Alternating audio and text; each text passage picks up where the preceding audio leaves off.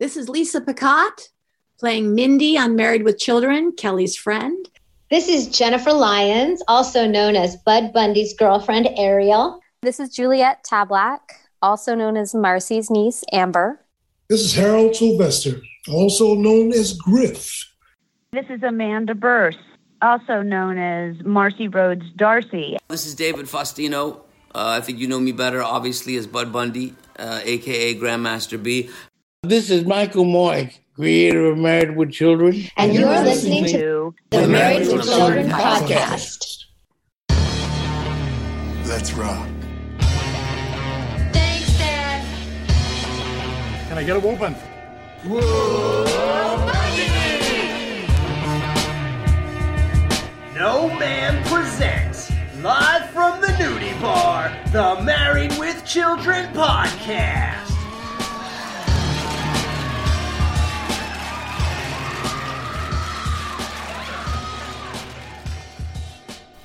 Welcome back to the Married with Children podcast.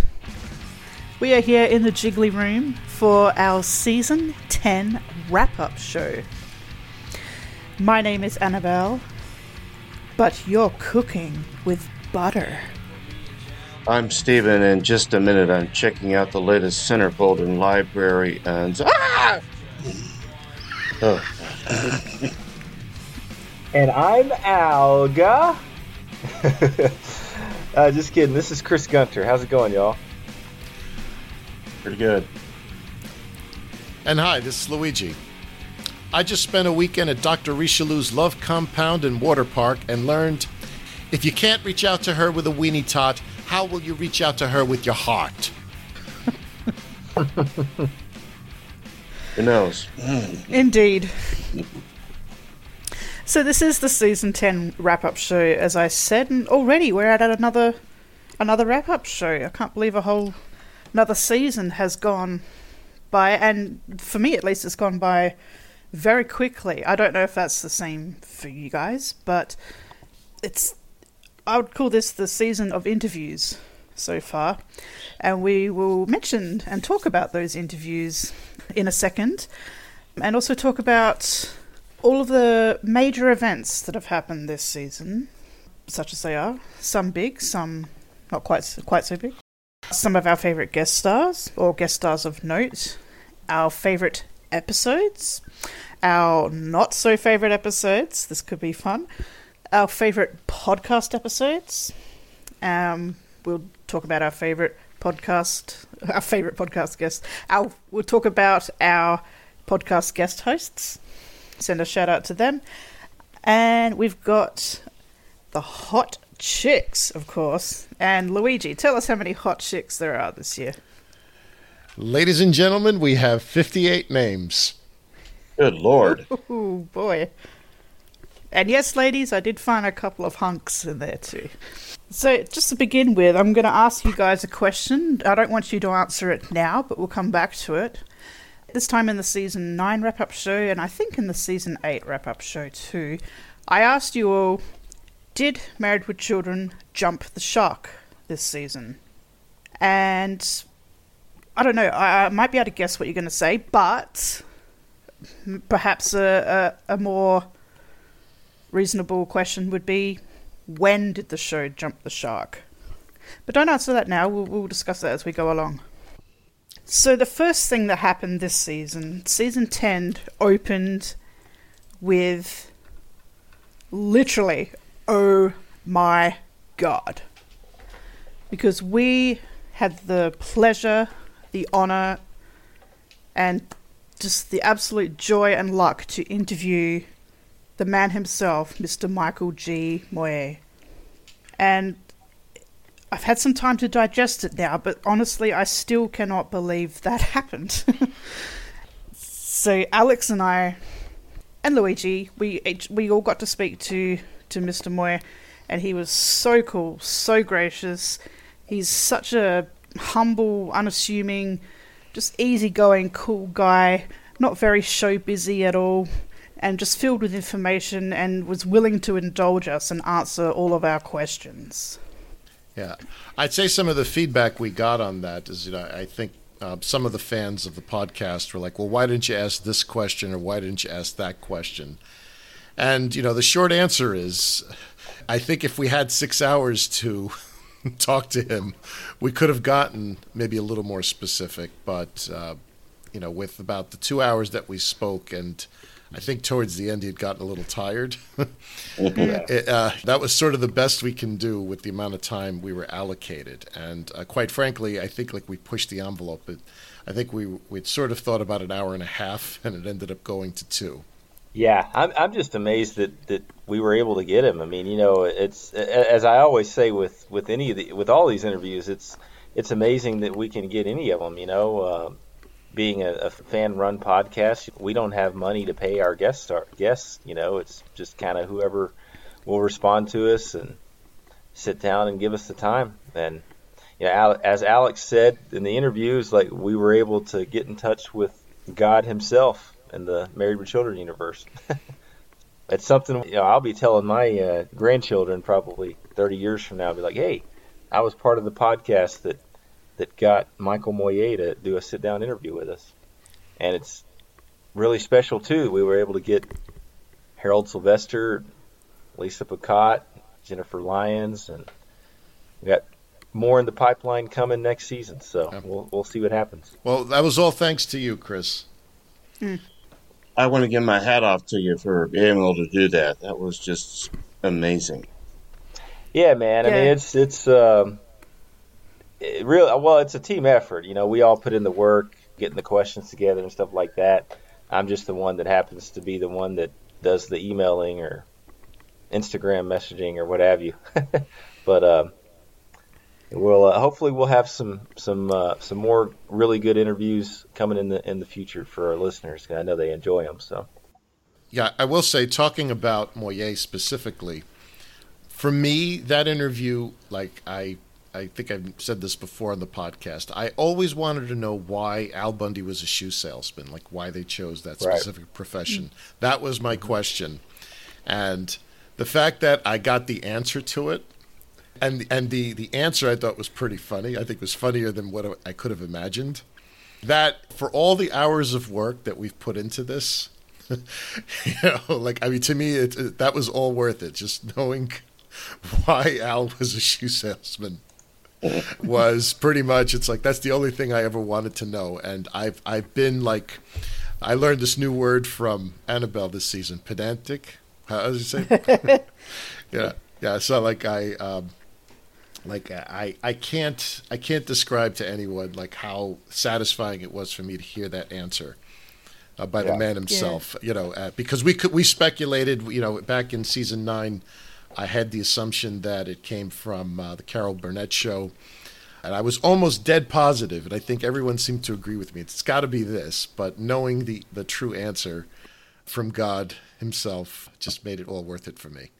Yeah, I, I really liked a, a, lot of the things he answered. You know, it was like I, I had speculated, I think a lot of people had speculated for a long time why the show introduced the character of Seven. You know, everybody knows that uh, Seven is not well liked. It's not a secret. I, I had speculated for a long time that in season six they had written the season around Katey Sagal's pregnancy, and uh, you know, unfortunately, she had the the miscarriage uh, when she did. My my speculation or my my guess was that they had written the script for all these episodes uh, surrounding a baby or a young child or what have you, and uh, in season seven, they're like, hey, we, we already wrote all these scripts. Let's go ahead and produce the episodes. Well, I was totally wrong.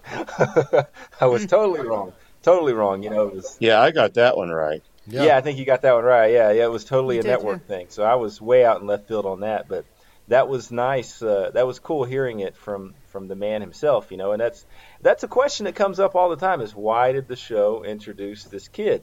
Well, now when we hear that, we'll say, "Hey, this is straight from the horse's mouth himself. This this was a network thing. You know, the show yeah. didn't really have a choice." From the voice of God. Right, from the voice of God. You got it.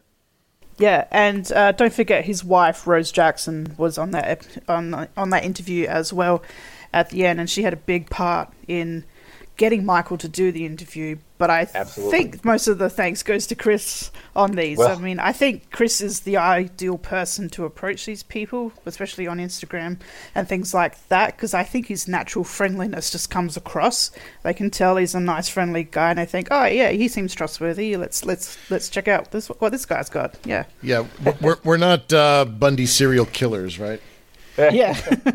well, that's all luck. That's all luck. I'm just Hmm. waiting for one of them to say, "Hey, I'll do the interview, but we I need like twenty thousand dollars to do it," and I'll have to. Tell Well- them, "No, unfortunately, unfortunately, we don't have any money. We we have a lot of K, we have a lot of K's though. Yeah. it's it's interesting to start off with a, an interview that you know is is the top of the top. You cannot get higher than that. So almost in my mind, I was like, dude, I'm done. That is like I cannot achieve anything greater than that. Yeah, I, and I just want to also say to the audience, uh, you know, Annabelle, you pretty much had like a, a breakdown, like Oh, yeah. sort of during that. I mean, I, I, I think you were you were curled up in a ball, as I recall you texting me, right? I mean, right at the end of that, I think you were just in shock. yeah, I mean you can hear it because I did uh, I did choke up at the end of that, and yeah, yeah, I just couldn't I just couldn't help it. Yeah, and, and you know, for me, Annabelle, personally, like I got a lot of satisfaction out of hearing you ask Moye questions because, you know, as I pointed out to people, I found Bundyology 25 years ago, like in its early days. And, you know, I remember seeing your name in all of these things. So to hear you, who've accumulated all this stuff and all, have all this info, and to actually talk to Moye, like I, I found that, like, I think I got more satisfaction out of it uh, than you did. You know, because it's like, because I mean, these are your, que- I mean, like the thing is, I think this is one of the things you've always wanted to do. Oh yeah, I mean I could die happy. I mean, yeah, it, it's almost indescribable. But that set us up quite beautifully to do more interviews, and we and we started last season with with the lovely Juliet Tablak, and um, it's now continued into this season. And like Chris said, it might continue into season eleven. You're exactly right. It definitely helped. I from from speak because I've spoke to Harold Sylvester a couple times on the phone now, it's personal conversations, and I'm pretty sure we would not have gotten him if we had not got Michael Moye. Mm, Those two mm. went hand in hand, and then you know, you know, as you as you were saying, getting Juliet helped with approaching Lisa Picotte and Jennifer Lyons. Mm. And yeah, so it go, goes back to, to Alex Right. when him getting Amanda Bearse on in the in the first place. Exactly. Yeah, getting Yeah. Amanda Bearse that was that was the key really to, to, to getting everything else, you know, because one leads to another. So Yeah, all hail Amanda Bearse. I was talking with Alex, you know, via Messenger, and I said I kind of find it ironic, and he agreed with me on this that after the original crew had to split apart, that I don't think we would have gotten those interviews because you know he was doing all the work and he wouldn't have been able to try and arrange all that and record all that. I thought that was just an interesting thing that that popped up, especially the Moye interview. I don't think he would have seen that avenue to uh, get him in that way. Uh, and it's Harold Sylvester, he- hell, all of them. Yeah, So, definitely. And I'll tell you, just you know, one thing on the Moye interview before we move to Lisa. I, it was fun for me tag teaming uh, on producing that episode with Alex. You know, so I, I got to see the master at work. You know, Yeah. Al- Alex has a very distinct way that he does his podcasts and the way he produces it and cleans them up.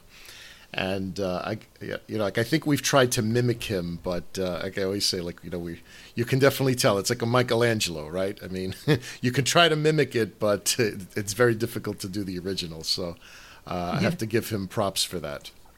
Absolutely. So after Moye, of course, we got Lisa Picotte, who played Mindy in three episodes in season 10.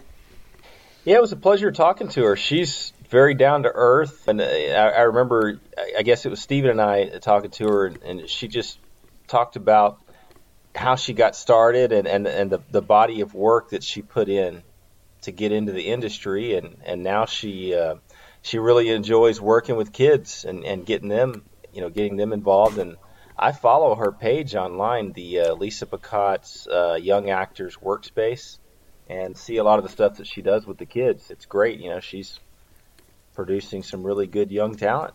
So we're very thankful that she took time to talk to us. Definitely. What I learned from that interview was really like I'd say what I'd call like the blue collar aspect of the industry. I think like Yeah. many people when you think of like Hollywood, it's like you think of the Hollywood stars and the sunglasses, you know, and uh, people eating at these restaurants, you, you know, and it's like I I think that was very eye opening to me. Again, not being in the industry, say it's like hey, it's it's a it's a job and you're hustling, and I mean, in her case, it's like she's got a business. She has two kids who are in the industry. She, her, her and her husband are in the industry. Like they, they act. You know, they run a business. You know, they're parents. I mean, they're just normal people like you and me. And I think like really what Lisa drove home in that interview is the work ethic. It's really cool to be a big name star, but there's plenty of people who are character actors or play a specific role. And what's life like for them? Like, how do they earn a living? Yeah, and I think uh, during during lockdown, during the whole COVID thing, especially in 2020, for, I can think of a couple of actors here in Australia. They're they're comedians and they're actors, and they would say, "Oh, because of the lockdowns and everything, they've just lost a, a year's amount of work, and that's you know 50 grand just gone." And you just realize, oh wow, they are normal people like us. They just they need money to get by. I also thought that I know I'm jumping ahead, but I thought it also came across with Harold Sylvester, his work ethic, and him. yeah, Chris, about- you got to talk to him.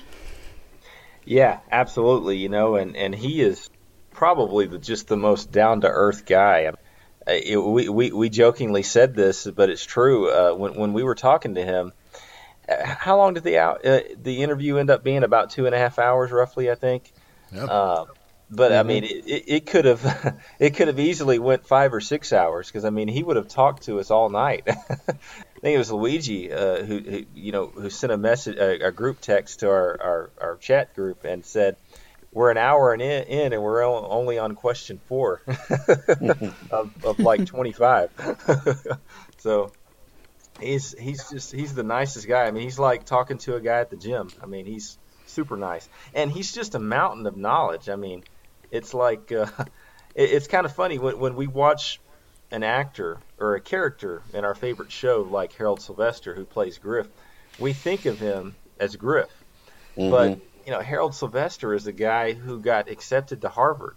He's a really, really intelligent guy. I mean, you, you can learn a lot from him. He just has a mountain of knowledge.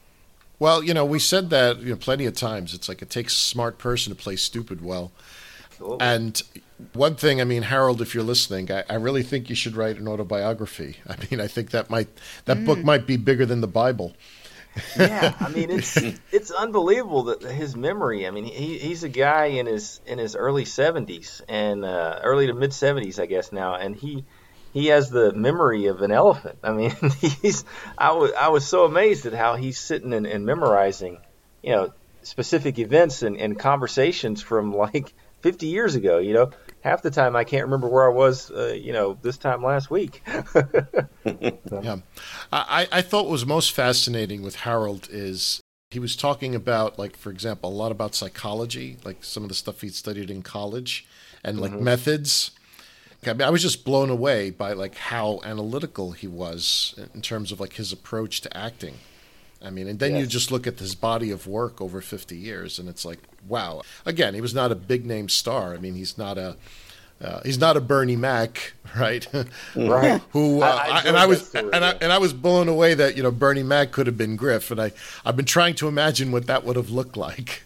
I think like Bernie would have played the role a little more bombastically, you know, because that's just the way Bernie does it, or did it. I mean, I know he's passed on, Yeah. but um, Harold just being like you know being in the industry and, and taking on different roles and again in Right. roles that are very different than like who he is as a person as well that was um, i mean again that was very eye-opening but uh, uh, i would definitely want to be first in line for his autobiography if he ever writes one Absolutely, absolutely. Yeah, you know, it, you know, I always talk about just understanding the difference between an, an actor or you know a performer and a character, and it's just like it's amazing how in, in some cases you know performers and characters are, are similar, but in Mr. Sylvester's instance, as he said, he's like he could not be more different from Griff, from his marriage to his wife and and you know his personal life and everything he's so different and, and just so incredibly intelligent. You know, when it comes to the industry and and everything else, really. Yeah, definitely, and just this enormous successful career. And speaking of being a smart person to play a dumb person, our final interview this season was the most recent one you've heard, which is with the lovely Jennifer Lyons. Yeah, I mean she's she's well on her way to becoming um, one of our most popular interviews, if not the most popular interview. Last time I saw, she was up over 800 views already on YouTube in basically 72 hours. You know, normally takes us weeks to accumulate that. so yeah. Well, it Um, seems she's brought a lot of new members into the Facebook group too. So probably when this episode, when this wrap up show goes out, it'll be well over five thousand. No, or at least a thousand. Oh, absolutely, yeah. You guys have mentioned this, and I think it's prevalent. All of our the ones we've interviewed are real down to earth people, all of them, hmm and that's just amazing to me that they all got together and all that gelled, and they had their work ethic, and they are doing what they want to do and done what they've loved to do, and can remember all those things, and and are grateful for it. They're grateful for it. Yeah, uh, because because uh, they do something that they are passionate about. I think they could tell that we're doing something that we're passionate about too.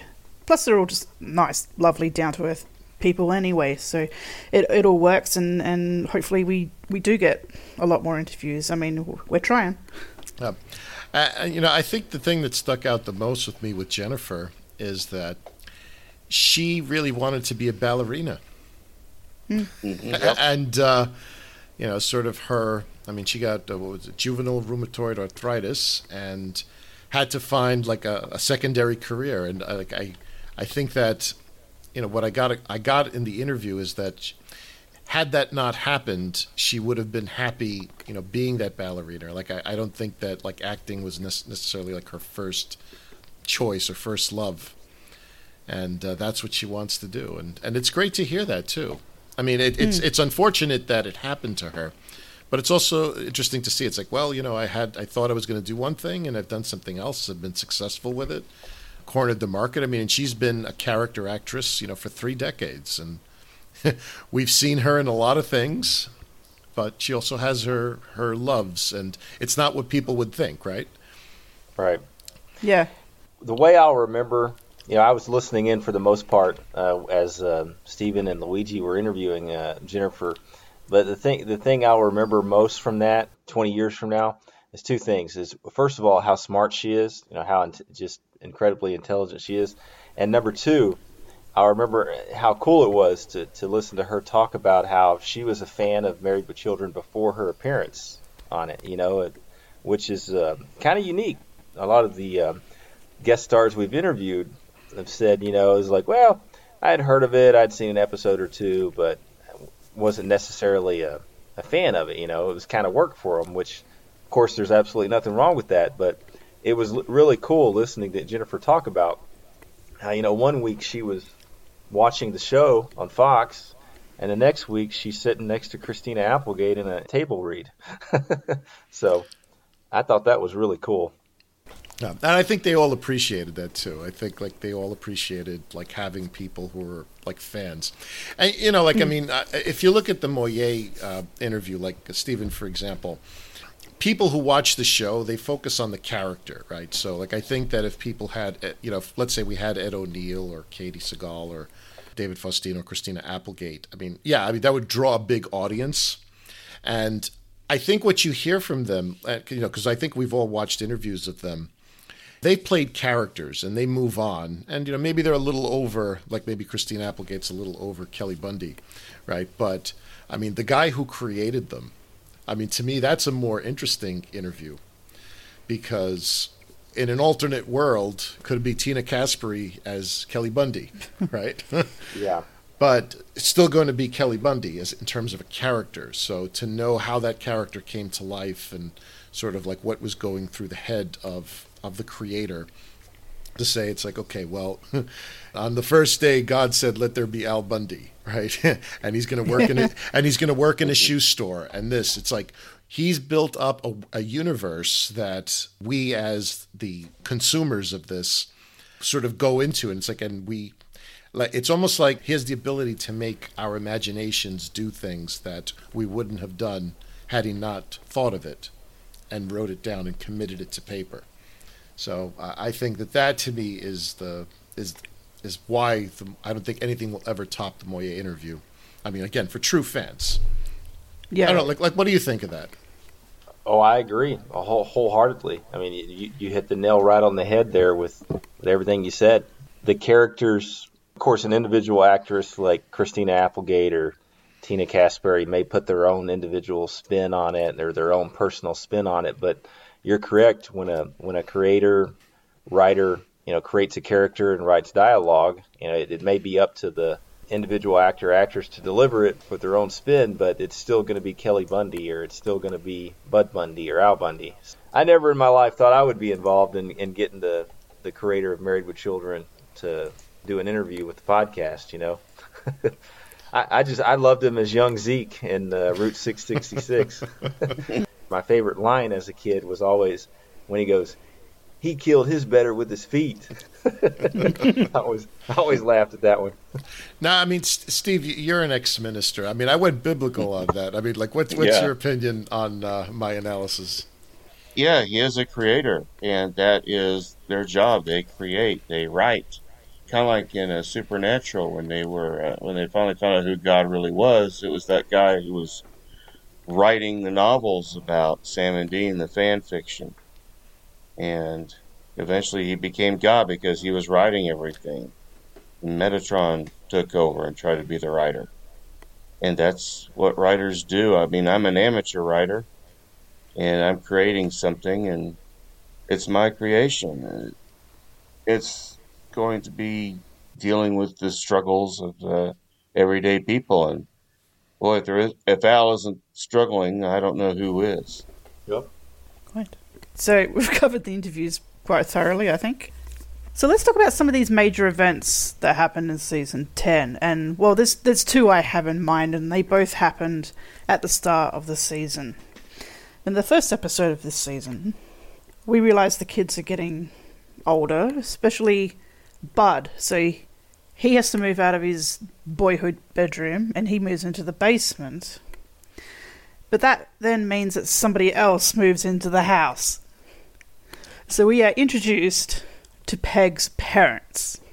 So Peg's mum moves in for this season, and she's like the seven character of season 10. However, in our advantage, at least, we don't have to look at her, and she knows how to deliver a joke. and she's played by the late Kathleen Freeman. And Peg's father, who's introduced um, later in that episode, is played by the late Tim Conway. Both amazing, gifted comic actors. Well, I guess I'll speak on uh, Ephraim and Peg's mom. I think we all know by now that the reason that the, the two of them were introduced was because of the fact that, that Katey Sagal was out on maternity leave. They needed to create a way for Peg to, to be absent for, uh, what was it, about seven or eight episodes, roughly? Something like that? They, they, they needed to create a way for her to be absent. So, you know, they did what they, they did what they did. I told Luigi this when we were reviewing Barely Men. I just never was able to like the character of Ephraim. And Tim Conway is a very gifted actor, very gifted performer, incredible career. But the character of Ephraim Wanker, I was just never able to. I never warmed up to him. I thought he was too goofy, too corny. I guess in his defense, at least two of the the um episodes that he's prominent in are two of the weakest episodes of the whole season in my book. Barely Men. Actually, I would say Barely Men is one of the weakest in the whole series. and then uh, guess The who premiere. or the uh, uh, Guess who's coming to breakfast, lunch, and dinner? Yeah yeah yeah I couldn't get it out. Yeah, guess who's coming Yeah. to breakfast, lunch, and dinner? I was not fond of that episode either. So. But uh, that's my thoughts on it. I mean, they, they did what they had to do given uh, Katey Sagal's absence. But I, uh, at, at least the Ephraim character, I never warmed up to. Peg's mom, you know, although you know you said she's kind of the seven of the season, you know, she's introduced, and then we we never see her for you know we don't see her for a few episodes. Then she's here, then she's there, gone, then she's here, then she's gone. She at least could able could deliver some some funny lines. That's for sure. But uh, I couldn't warm up to the Ephraim uh, the Ephraim character. What do you guys think? Well, I uh, had some thoughts on this because you, you always talk about the final act, and season nine I thought was really good. They inter- introduced all these new characters. I think that was part of something they were trying to do in season ten, introduce more characters. I can't remember who it was. Uh, I can't remember which episode was it, but either you, Chris, or Luigi were talking about how you know it just didn't work very well and that it didn't add to the plot much. And at this point, it's really kind of late. If they wanted to introduce the parents, they should have done that in season one or two or three. It would have had a much last, much more lasting impression than just the the two out there. And I agree. I don't. I don't think they wrote well for Ephraim, and not even a good actor can save bad writing. yeah, yeah, you're right. Now, you know, we're going to talk about some of our guest co hosts uh, a little later, but um, I will say, like, I, one of the guest co hosts I think I've learned the most from is Carolyn. Again, another Bundyology uh, original, or like the OG, right? um, she, um, you know, it's, it's, some of her reflections in the interviews uh, in the episodes that we've reviewed with her she says Moye and Leavitt, uh, in certain instances, will allow your imagination to your imagination will do a better job of imagining the character than anything they can do on screen. I feel like having Peg's mom's voice appear, even as Kathleen Freeman, took away from the character of Peg's mother. I feel like up until season 10, she was always off screen. You never heard her, right? So, not hearing her, I think, like made it funnier. If you can, if if uh, that makes sense. Like if you think about uh, even going back to season two, like just uh, the uh, All in the Family episode. Yeah. Like you know, or uh, when she shows up uh, with the when she's sleeping in the bed next to Peg. What was that? Season mm-hmm. three, Annabelle. No, that's season two. That's for whom the bell tolls. That's it. I mean, I, I feel like that was funnier than having actually Kathleen Freeman read dialogue off. Yeah, yeah so you want it left to your own imagination because your own imagination can think of something quote unquote better than right. if we were told something outright. Yeah. That's right. And like I said, that's something that's really stuck out with me from Carolyn. And I feel like uh, that would have, that could have worked better. Although, like, again, with the dialogue, like, you sort of need something to work. I mean, like, for example, in the Butter episode, you need to hear the voice of Butter to then contrast that to Kathleen Freeman's voice, right? Yeah. But uh, I feel like maybe with some clever writing, she could have remained voiceless, to use a better term. Yeah, you mm-hmm. know, when it's good writing, it does work though. Like it, like you said in in the Butter episode, we needed dialogue, and they gave us good dialogue, and it worked. it was funny because they had something good to work with, you know, and that was that's an episode we all like. That was a, a Griff centric episode. And that particular episode, it worked. But yeah, I, I totally hear what you're saying. And what Carolyn said, I think is, I think she's onto something there. when you when you leave it up to the imagination, more often than not, it's going to be funnier than anything you could you could actually produce or show for say uh, for example. Yeah, Carolyn is very insightful and smart. Yep. um, I was going to say something about um, good writing and how season 10 seems to be lacking that for, for the most part. But we'll talk about a little, we'll, we'll embellish on that in, in a minute. I do give the show some props for, like you said, Chris, setting up a storyline to allow Katey Sagal to leave the show for a bit. I'm not sure what else they could have done. I'm sure there's a lot of things they could have thought of but she was pregnant when the se- when season 10 began so they already knew something had to be put in place. So from calendar girl onwards she's on the phone in these pre-taped inserts and then she's gone for you know 10 episodes or whatever it is. Yeah 9 or 10 episodes and then she comes back in the season finale with her father. And in that time that she's gone between when she leaves and when she comes back we find out that her father has come to take her mother home. So we just realized, hang on, her her mother has been in the house this whole time, and thankfully we didn't have to hear from her or, or, or have reference to her or whatever, but apparently she's just been floating around this whole time. Well, not floating, but she's been around in the house this whole time. And I, I do find it interesting that uh, Peg's parents are literally the only two people on the entire show to refer to Peggy by her full first name, which is Margaret. And Peg's mum, incidentally, doesn't seem to have a first name. Mama. Just Mama. I kind of wish they would have done something with this, and that's Al's parents. We know Al's father is deceased, but we don't know much about his mother at all. I remember a few references here and there, but it might have been a good idea. And there was, I remember one scene when he was, yep, when he was yelling at someone who was a deadbeat who owed him money, and it was turned out to be his mom. and I think it would have been good to incorporate her too. If you're going to incorporate one, why not incorporate the other? Yeah. I think we were supposed to believe that Al's mother is a raging alcoholic. That's one thing, yes. Yep. My, my, my favorite reference to his mom is when he's eating that uh, toothpaste sandwich. And yeah, right, mom. Try saying that when you're sober. We do hear Al's mother way back in season one, but she sounds like a very fragile little old lady. It's like, hello, hello, Peggy, is that you? And, and there, there was an, also a reference of Grandma Bundy dying because when Kelly ha- was wearing her, her particular dress, is that the one I need to wear when when I went to Grandma Bundy's funeral? So it's kind of like again, there's no consistency, but it would have been fun to see Al's mom. Yeah. Yeah, probably would have. Yeah, what could have been. Mm-hmm.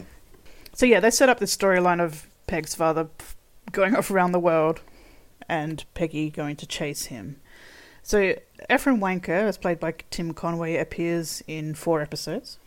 Guess he's coming to dinner, Barely Men, as we've mentioned, and Love Conquers Al, and the jokes on Al. And I, I think he, he liked his time on the show because he did appear in the uh, the Married Children True Hollywood Story that the E Network did in 2001, and he talked a little bit about the show in there. So he's probably the first big guest star of this season. He and you know if, if you know her voice, Kathleen Freeman is as well. And there were some other guest stars this season.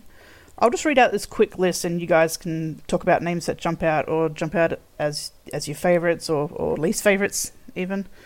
We had Tim Conway, Kathleen Freeman, Ben Stein, Joseph D. Reitman, who played Kelly's boyfriend Genghis. He had a recurring role.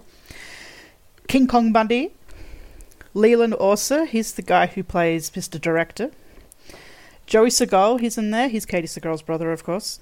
Shannon Tweed, Terry Bradshaw, Edward Mm. Hibbert, Mark D. Espinoza, who played Carlos, Richard Moll, J.J. Johnston, Iqbal Tabor, Mickey Jones, Pat Morita, Matt Borlenghi, Alan Thicke, Jean Speegle Howard, and Rance Howard, Beverly Archer, Larry Brown, Roy Jones Jr., Richard Kline, Deborah Harmon, and Gary Coleman. I, mean, that's a great list. The ones that stand out to me right off the bat are uh, Shannon Tweed and Terry Bradshaw, and those are probably my two favorite episodes of the season. But I mean, you know, Pat Morita, you know, Mr. Miyagi, Gary Coleman, and the list goes on and on and on. Some great guest stars this year. Chris, you said uh, you were kind of faded out a little bit, at least on my end. Who who was the first one you said? Oh, Shannon Tweed. I was saying Shannon Tweed and uh, Okay. Terry Bradshaw. Okay, I got Terry Bradshaw. I didn't hear Shannon Tweed. Those were my two favorites. Uh, a little Yeah. bit of trivia: Shannon Tweed and I we share a birthday. Oh, cool. Yeah, and of course I grew up watching Terry Bradshaw playing in the NFL, and so he was another one of my favorites. You mentioned Beverly Archer. I didn't consider her a guest star. I called her a recurring character, even though she only recurred twice. Well, there's a, there's a couple of recurring characters there, but she stands out just 'cause, uh, I mean I, I like her very much, and she was she was in Mama's Family, wasn't she? Yes. Yep. Yeah. Yep. And I, I was thrilled when she came back. I always thought that character was hilarious. Oh, I love her. and she was in what I consider the best episode of season 10 when Bud hits the books. I mean, she was perfect to fulfill that role in that particular thing. I was thinking of one other one, but I can't remember who it was. Um, one other uh, guest star, but uh, it went out of my mind. Maybe I'll come back to it later. I mentioned this in the group jokingly, or uh, after you know when, when we were talking about Beverly Archer before. Is she someone that I, I badly misjudge her age? That's because I watched Mama's Family when I was really young. She's currently 73 years old old right now. She, she's younger than Ed O'Neill. but it's like, well, you know, when you watch something as a kid, everyone seems like an old, you know, like an old man or an old woman or whatever. But when I was watching Mama's Family 30 years ago, if you would have asked me her age, I probably would have said 73 then. but she's she's 73 right now, and that's because the way they dress her up. You know, it's like I mean, I, I guess we all know now that Vicki Lawrence, I think, was one of the youngest ones on the show. Yeah, on, she was uh, on Mama's Family, and again, it's because of the way they dress them up and doctor them up. I would have thought she would be like close to 100 now. but she's younger than Ed O'Neill. and she got started doing that on the Carol Burnett show, playing Mama. And Carol Burnett was Eunice, and so that's how they spun that one off from the skit in the Carol Burnett show. So it's kind of interesting. Now, one comment I'll make in terms of the guest stars. Carolyn had made a great observation again. Thanks, Carolyn, about uh, Ben Stein. She's like, here he is, an accomplished actor, and they dressed him up in a chicken suit. that was the other one I was trying to think of, Ben Stein, because I think at that time Ben Stein's money was in heavy rotation on Comedy Central. No, I think it was before that. the The chicken suit was before Ben Stein's money. Okay, well, in either case, I just he was the one other one that stood out, and yes, he's an accomplished actor, but he's also uh, he's an economist and has been involved in politics, but you know, I was just impressed that he did that. He's done other things too, and it's just amazing how to see how versatile some people can be in their profession. Yeah. Yeah, he's not just the guy who's known for saying Bueller, Bueller.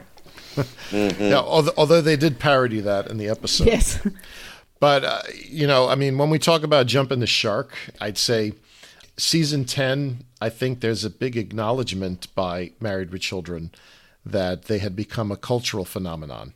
I think, like, by the time you get to season 10, you have this list of people really who were actors and actresses that most of the public was aware of, right, as guests, plus, uh, you know, the. the numerous hot chicks. So I think to your point, Annabelle when you talked about it's not a question of if the shark jumped, it's a question of when and at what point. I mean, that is. Uh, uh, I will get to that in a little bit, but uh, I think just the fact that the list is so long, because I think this is the longest list of guest stars, of notable guest stars, right? That I think it becomes telling that you sort of need the gimmick to keep people mm. engaged. Yeah, because they were bleeding ratings that time in season 10 and season 11 for that matter. Oh, definitely. And I think that was their attempt to get some audience members back, but usually that doesn't happen with TV shows in their latter years. No. Other than Beverly Archer, who's a recurring character, as you say, she's one of my favorites this season. My other favorite is another recurring character, and that's Mr. Director, played by Leland Orser. And mm-hmm. I like him mm-hmm. for two reasons. I, I just love his character anyway.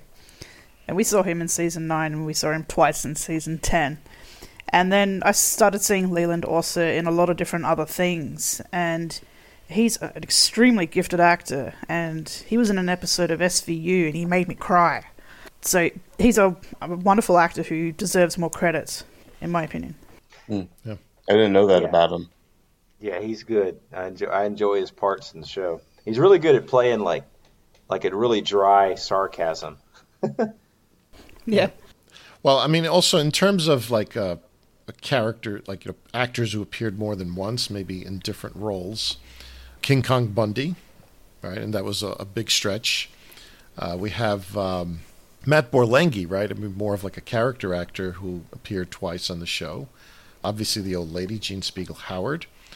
Gary Coleman, of course. I believe that I'm missing one more. Uh, Deborah Harmon. Deborah Harmon, of course, yes. Never mind. I, I was thinking of Lisa Picotte, but she's a recurring character. Uh, she's in the hot chicks list. We'll get to that in a sec. Yeah. Inter- just uh, incidentally, Matt Borlenghi is active on Facebook, and he was active in one of the Married with Children groups. Not my page, but uh, a different one. But he did reply to a comment I wrote because someone posted a, a picture of him with Nicole Eggert, and he said, "Oh, that's me kissing her stomach." Blah blah blah. And I said, "Oh, you were one of the highlights in this episode. Did they remember you from your appearance in season eight? And he said something like, "I don't think so. I think I just came back in and they didn't remember me, or they didn't care, or, whatever." I wanted to say that um, Jennifer Lyons mentioned in her interview that when she was on Twisted, it, she said that they were flubbing their lines and not seemed to be into it. I think that's a good, you know, that was the season 11 premiere. So she kind of witnessed even the actors were burnt out on the show. They were phoning it in, yeah. hmm No, it's it's all interesting, and I think this is going to be something we'll talk about this time next season. so, yeah, so I mentioned Nicole Eggert, and we just talked about Jennifer Lyons. So now that brings us on to a huge list of hot chicks, but some are repeats. But I'll I'll run through the list super quick, and this is in chronological order. So we got Jennifer Aspen as Jamie, Jamie Music as Rebecca, Melanie Paul as Melissa, Marcy Brickhouse as Taylor, Shanna Wall as Chantel, Lisa Marie Scott as Hala, and Janine Michelle as Lula. Luya. Barbara Baltieri as Sexy Woman, Carrie Genzel as Nasty Natalie, Mariah Davis as Anytime, Lisa Picotte as Mindy, Heidi Mark as Ashley, Lisa Boyle as Fawn, Sarah Ann Morris as Jessica, Tina New as Debbie, Shannon Tweed as Shannon Tweed, Shay Marks as Inga, Donna D'Errico as Helga, Jennifer Wade as cheerleader, Vicky E. Milburn as Mamie, Christina Solis as Esmeralda, Lisa Boyle as Fawn again, Tiffany Granath as Pancake, Glory Gold as Naomi, Vanessa Valentino as Cindy, Jennifer Lyons as Ariel, Lisa Arturo as Farah, Melissa De Sousa as Jacqueline, Veronica De La Cruz as Kate, Kim Whiteley as Danielle, or Danielle, I should say, Krista Allen as Crystal Clark, Patty Brenton as the Pilgrim Girl, Tina New as Woman One, Cindiana Santel Sant oh God San, Sant'Angelo. Sant'Angelo as Sierra Madre, Tracy Bingham as lap dancer, Lisa Picotte as Mindy, Heidi Mark as Ashley, Lisa Boyle as Fawn, Faith Salie as Lana, Sharon Escher as Natalie, Tonya Watts as Scarlett, Denise Halsey as Waitress, Renee Tennyson as Marla, Angela Spangler as Bambi, Angela Strader as Turquoise, Nicole Eggert as Shannon, Terry Ivans as Maria, Melissa Chan as Keiko, Jennifer Lyons as Ariel, Andrea Natoli Kelly as Linda, Karen Lynn Scott as Dina, Susan Sloan as Becca, Renee Tennyson as Marla, Rosie Tennyson as Carla, Petra Verkaik as Model 1, Victoria Fuller as Model 2, Deborah Harmon as June Morgan, and C. Jordan Moore as the female detective. you Got to take a drink of water, or maybe a, a shot, uh, a bottle of VB, right? A couple. and that's another thing that kind of shows you that the show was um, it was just so focused on the hot girls. I think that's why the quality in writing kind of dipped. They thought we'll bring in hot girls and we'll bring in guest stars, and that'll solve the problem. No, that's not going to solve the problem. You need to have mm. good writing. Yep, we come back to good writing. So, who are some of your favorite chicks? I'm going to say my favorite ones included Lisa Boyle, one of Kelly's friends, another one of Kelly's friends, Lisa Picotte, and Krista Allen on Calendar Girl. I thought she was uh, pretty hot. I even kind of like uh, Carrie Genzel in Flight of the Bumblebee. And then there was one more, I can't remember. Even though she had more of a role, I don't I can't remember if she was included in the list. But the girl who played Esmeralda in wasn't that Love Conquers Al? Mhm. Yep. Yeah. Christina Solis.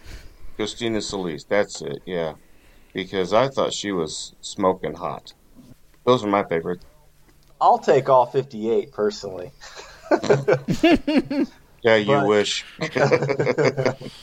on a on a serious note, though, I, I mean, this is like if, if just to pick three is like an almost a, an impossible question to answer, and, and I'll I'll I'll frame it like this.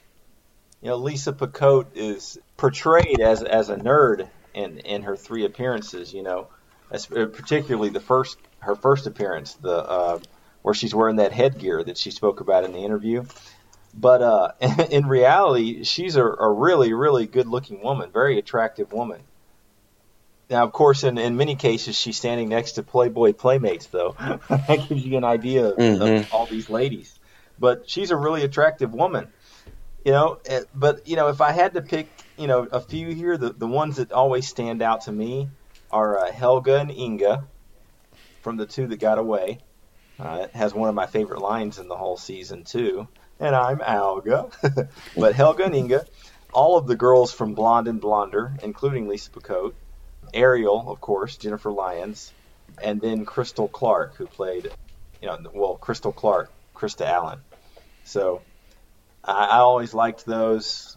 It, it's hard to pick just three, but I'm gonna I'm gonna go with that group. Oh, and one last one, Nicole Eggert. Although her acting was very subpar, we we talked about that. She looked drop dead gorgeous in Enemies. So that's my list. Luigi?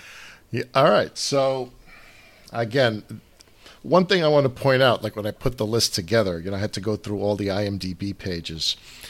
More than about, I'd say, two thirds of the list there were of the women on the list were Playboy playmates.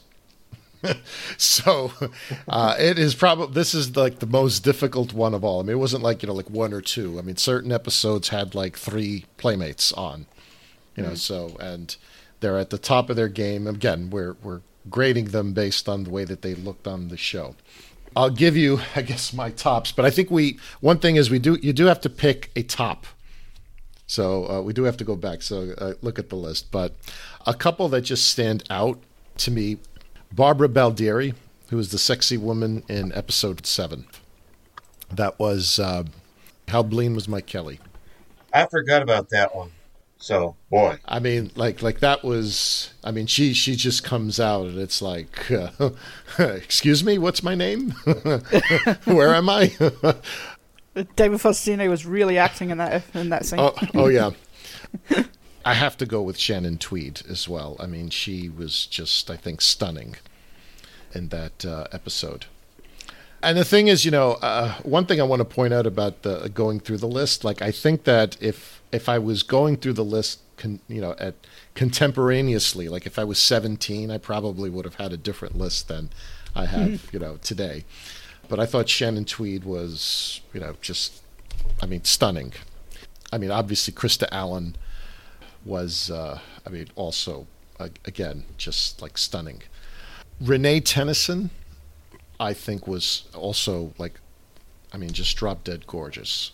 So you remember she was in a few episodes in uh, in season ten. So to me, like of the three, uh, I'll probably, I think I'll go with Shannon. And an ob- honorable mention, Jennifer Lyons, of course, Helga and uh, Inga, so Shay Marks and Donna D'Errico. I said it's it's hard to pick. Yeah, this has got to be the, the most difficult season. Those will be, and again, uh, so and when I also rated Renee, you have to also uh, throw in her sister Rosie because they're identical twins. Yeah. I was about to say she's got an identical twin, so that, that takes care of two right there. yeah, but uh, like I said, I mean, of the three, I, I think Shannon looks stunning. Although, like, I probably wouldn't have voted for Shannon when I was seventeen. I probably would have gone with like the younger girls. But I mean, really, Renee Tennyson. I mean, when you look at her, if you look at her, especially in Torch Song Duet, I mean, you get a better look of her, like because like she's more part of the episode. I mean, Is just that the one she's wearing this really tight blue dress? Correct. Yeah. Yeah, see, that stands out. yeah. Devil with a blue dress on. Yep. who who was the lady with the, uh, in Torch Song Duet that was with uh, the guy who plays Larry on Three's Company? Uh, you mean Petra? Is that who it was? Yeah, that was the blonde. Was Victoria Fuller? Okay. Uh, Petra was the the brunette. Yeah, I remember when we reviewed that episode. It was you and me that reviewed that one, wasn't it? I Yep, was that's like- right. I was like, you know, she may not be the hottest chick on here, but her hooters are bigger than my head, dude. It's like when she walked in, and you don't you don't really see it until she's turned sideways. But Jesus Christ, Yeah. I mean, they're literally bigger than my head, man. Mountain, she's like Rocky Mountains. Remember Rocky Mountains? Oh yeah. But they're all stunning. I mean, like it's not to take away, but from a list of fifty-eight, it's like I mean, I, like I, I I'm with you, uh, Chris. Uh, to give them, I'll take them all. you know, I. I- you know? But uh, I mean, like just like wow. And the casting directors must have had a, a field day that season, right? Yeah. Oh yeah. It's LA. LA is full of hot chicks, but it's for a show set in Chicago, and some of them look very Los Angeles y to me sometimes. The girl that Bud had at the beginning of season ten, Jamie, Oh yeah, she stands out for me because she's she was very cute and she sort of, she didn't look as trashy as some of the girls who came after her. So for me, she stands out. And plus, she had a, a, a meteor role as well. And I got to put a vote in for Jennifer Lyons because she is so sweet. And having listened to her being interviewed and what a fan she is of the show, that sort of ups the ante in my book a little bit. I see what you mean about Shannon Tweed too. Plus, uh, again, with the role that she was playing, she was making fun of herself, so that's that's very appealing. And there's another chick. She appeared twice in two very minor roles, but in Blonde and Blonder, when Bud said he's gonna d- uh, escort himself over to the hot redhead, and she slaps him across the face. I thought she was hot, and she appeared again in Calendar Girl. She came into the shoe store and said, "No, I'm going. I'm I'm going to the other shoe store." And she was played by Tina New, and Crystal Clark. I mean, she's stunning as well. Yeah. I think it was Stefan that pointed out that uh, Crystal Clark is the same girl from the, the elevator scene in Liar Liar. Yeah, I'm really shocked that I was never never able to make that connection because Liar Liar is one of my favorite movies. but uh, yeah, that's that's so funny. I'm glad he pointed that out. she also, if I'm not mistaken, dated Bruce Willis Yeah, how in real life. that? I mean, yeah. Okay, so we've have we covered the hot chicks sufficiently enough? You think? Well, I- the thing is, I don't think like there's like one who stands out. I think we all voted for different ones. Yeah. Yeah. I mean, like I think in prior seasons, there's usually been like you know like sort of one name that's repeated somewhat. But I mean, I think the fact that there's just such a long list. I mean, obviously everyone uh, has their preferences in terms of attractiveness, but I mean, this was a very difficult one. Yeah, heck, I mean, th- th- I had forgotten just how insanely hot Jennifer Lyons is. You know, it's like until we started kind of focusing on her for her interview and everything. Man, she is just drop dead gorgeous, and she's she's aged like a fine wine. She looks amazing to this day. You know. I was about to say she uh, she's still sexy, beautiful. Absolutely. Yeah, and the same with Juliet Tablak. I think it's the dancer gene. A lot of these ladies who started out dancing or, or still dance when they can. I mean, I think they just they age well. Yep. But like I said before, Jennifer Lyons, for example, I mean, beautiful woman. But like my, me in my early 40s, looking at her at, at the age of 19 today, right? I mean, like I have like maybe more of a different reaction than let's say Shannon Tweed at the age of 30, looking at her when she was 38 back then. I feel like that's why I said it's like if if I was if I was 17 when uh, season 10 ended, 17, 18, uh, you know, I'm going to look at it differently. I, again, I look at them differently than I do today. Yeah, totally. So that's the Hot Chicks. They're some of our most notable guest stars for the Yeah. season. So, so what's the hot guys for you, Annabelle? Oh, the hot guys. Oh, well, I thought about this. Well, not as much as I would have liked, but the ones that come to mind are again in Blonde on Blonde. You know, Casper Van Dien, who played Eric Waters. He is very cute.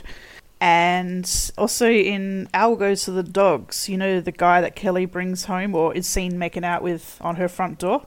We don't even, we barely see his face, but I can just tell he's hot somehow. he doesn't even have a name. He doesn't get to speak. and you know, that's fine with me.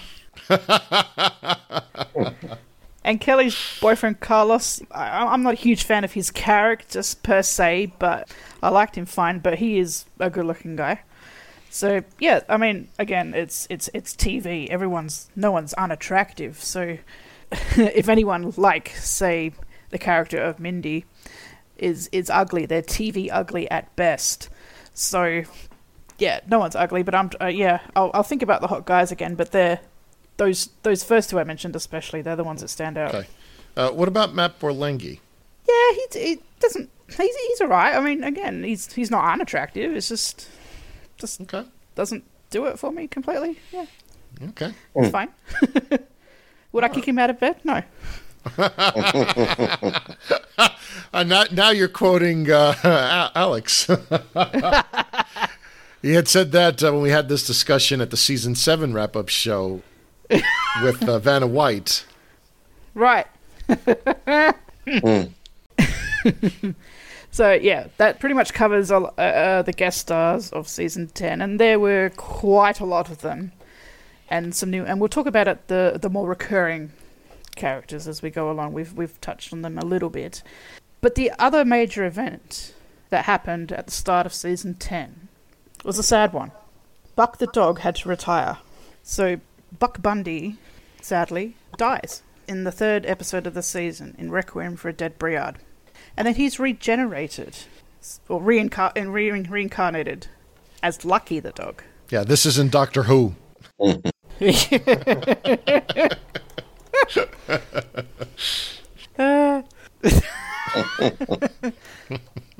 so, yeah, the main thing is Buck dies and is replaced with Lucky the dog. Both dogs trained by the same trainer, Stephen Ritt. But the behind the scenes reason is because Buck the dog had to retire because he was he was just getting way too old. And it's kind of sad. It's very sad, yeah. Yeah, it is sad.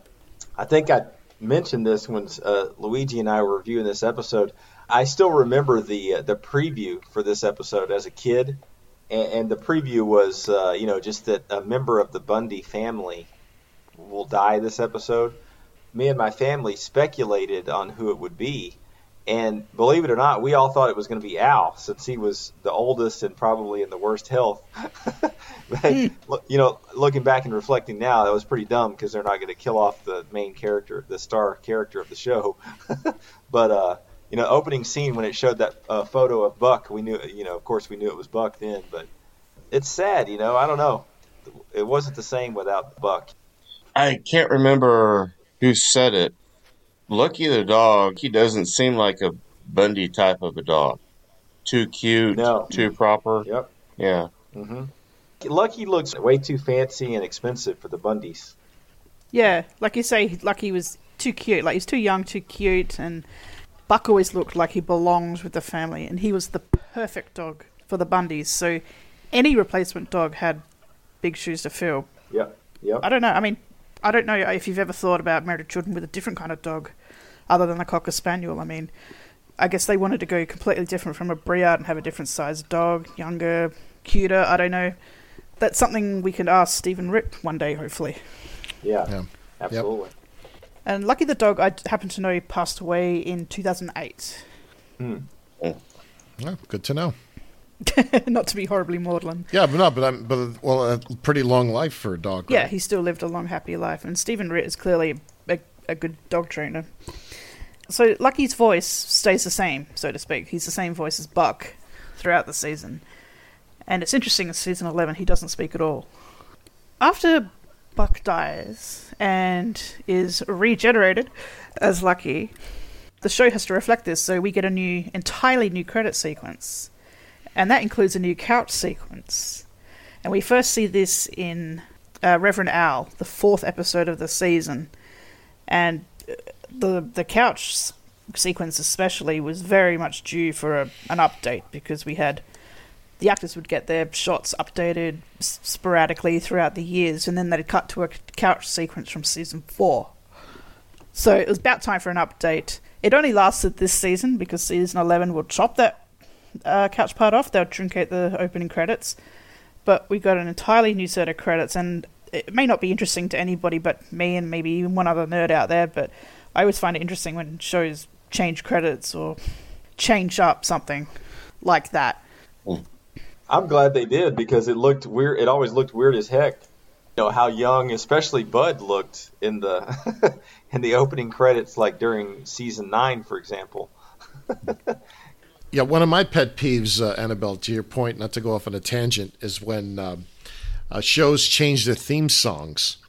Yeah. You know, like uh, you might get like it might it usually it's the same song, but it's a different rendition. That sort of turns me off. Like I remember, like for example, even Love Boat, right? uh, like like something like Love Boat. Like all of a sudden uh, they went from um, was it Jax Johnson, I think, singing to like Dionne Warwick, like in the final season. And it's like it this doesn't sound like that. Like you know what I mean? It's like you don't want to change it. The same way we did with our podcast, right? I mean, it's Alex's voice who opens it, and it's that's consistent. It's like you know, this is what you want to hear, right? Yeah, you can't change that. I remember Mad About You changed their opening theme song in the last couple of seasons, and I didn't like that. And and Stephen, you, you might remember season five of Third Rock from the Sun. Yes. They had an entirely different sounding theme opening. It's the same song, but a, a more jazzy version. Yeah, and I didn't care for that one either. But they brought it back to the original in season six, like they realized their mistake. hmm Usually that's uh I wouldn't call it a jump the shark moment, but when they change the theme song, that's a sign your show's not going to be on much longer. Right. Exactly. Mm. I mean, Dallas did it. I mean, again, in shows, I cannot, you know, I understand the logic behind it. The show's been running a very long time, so we want to like change it up a little bit. But uh, there's certain things that it's like that need some consistency, and like uh, music to me should generally be consistent once it's established. You know, I think that was one of the things that ruined um, those Sony DVD releases of Married with Children. You know, they Yep. changed that music, and God, it's awful.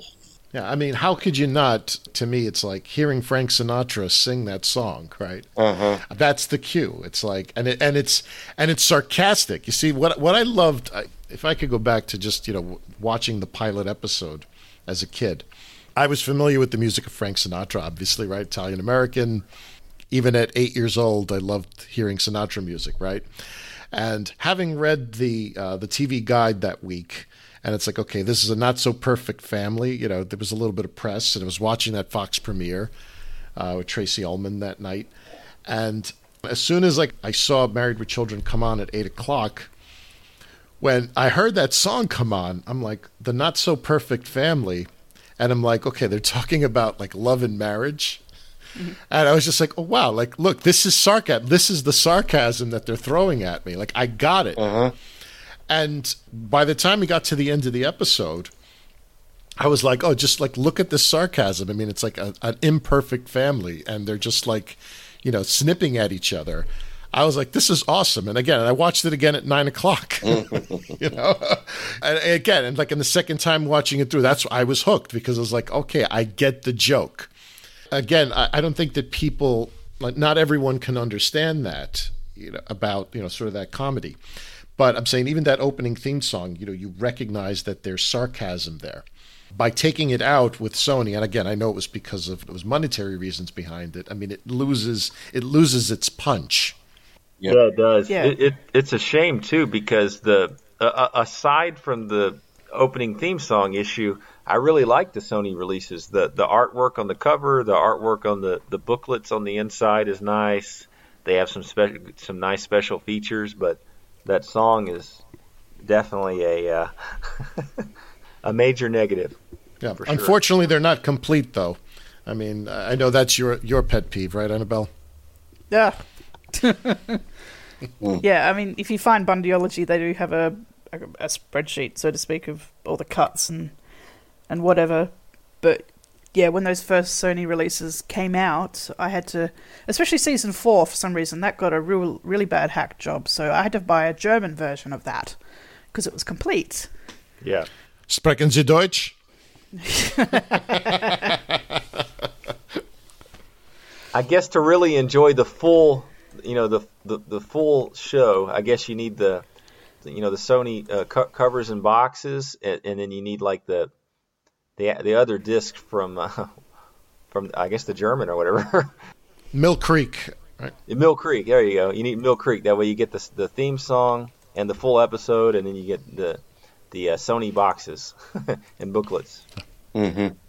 Yeah, I mean, Mill Creek may have put the opening credits back, but they ripped it from season one, so it doesn't sync up and it doesn't sound right. I could get into it, but I won't. So, uh, should we go on to our favorite episodes? Do we start with the worst episodes? We can.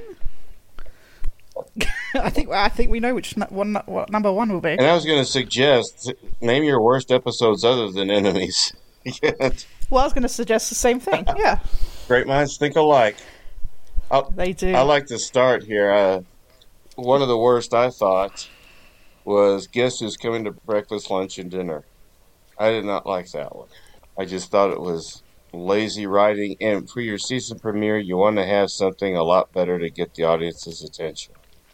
Al Goes to the Dogs is another one. I did not like that one.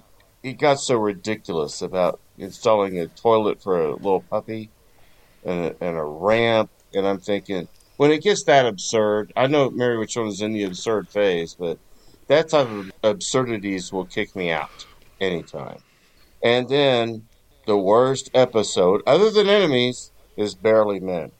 They wasted a good talent of Tim Conway with the lousy writing. Mm-hmm.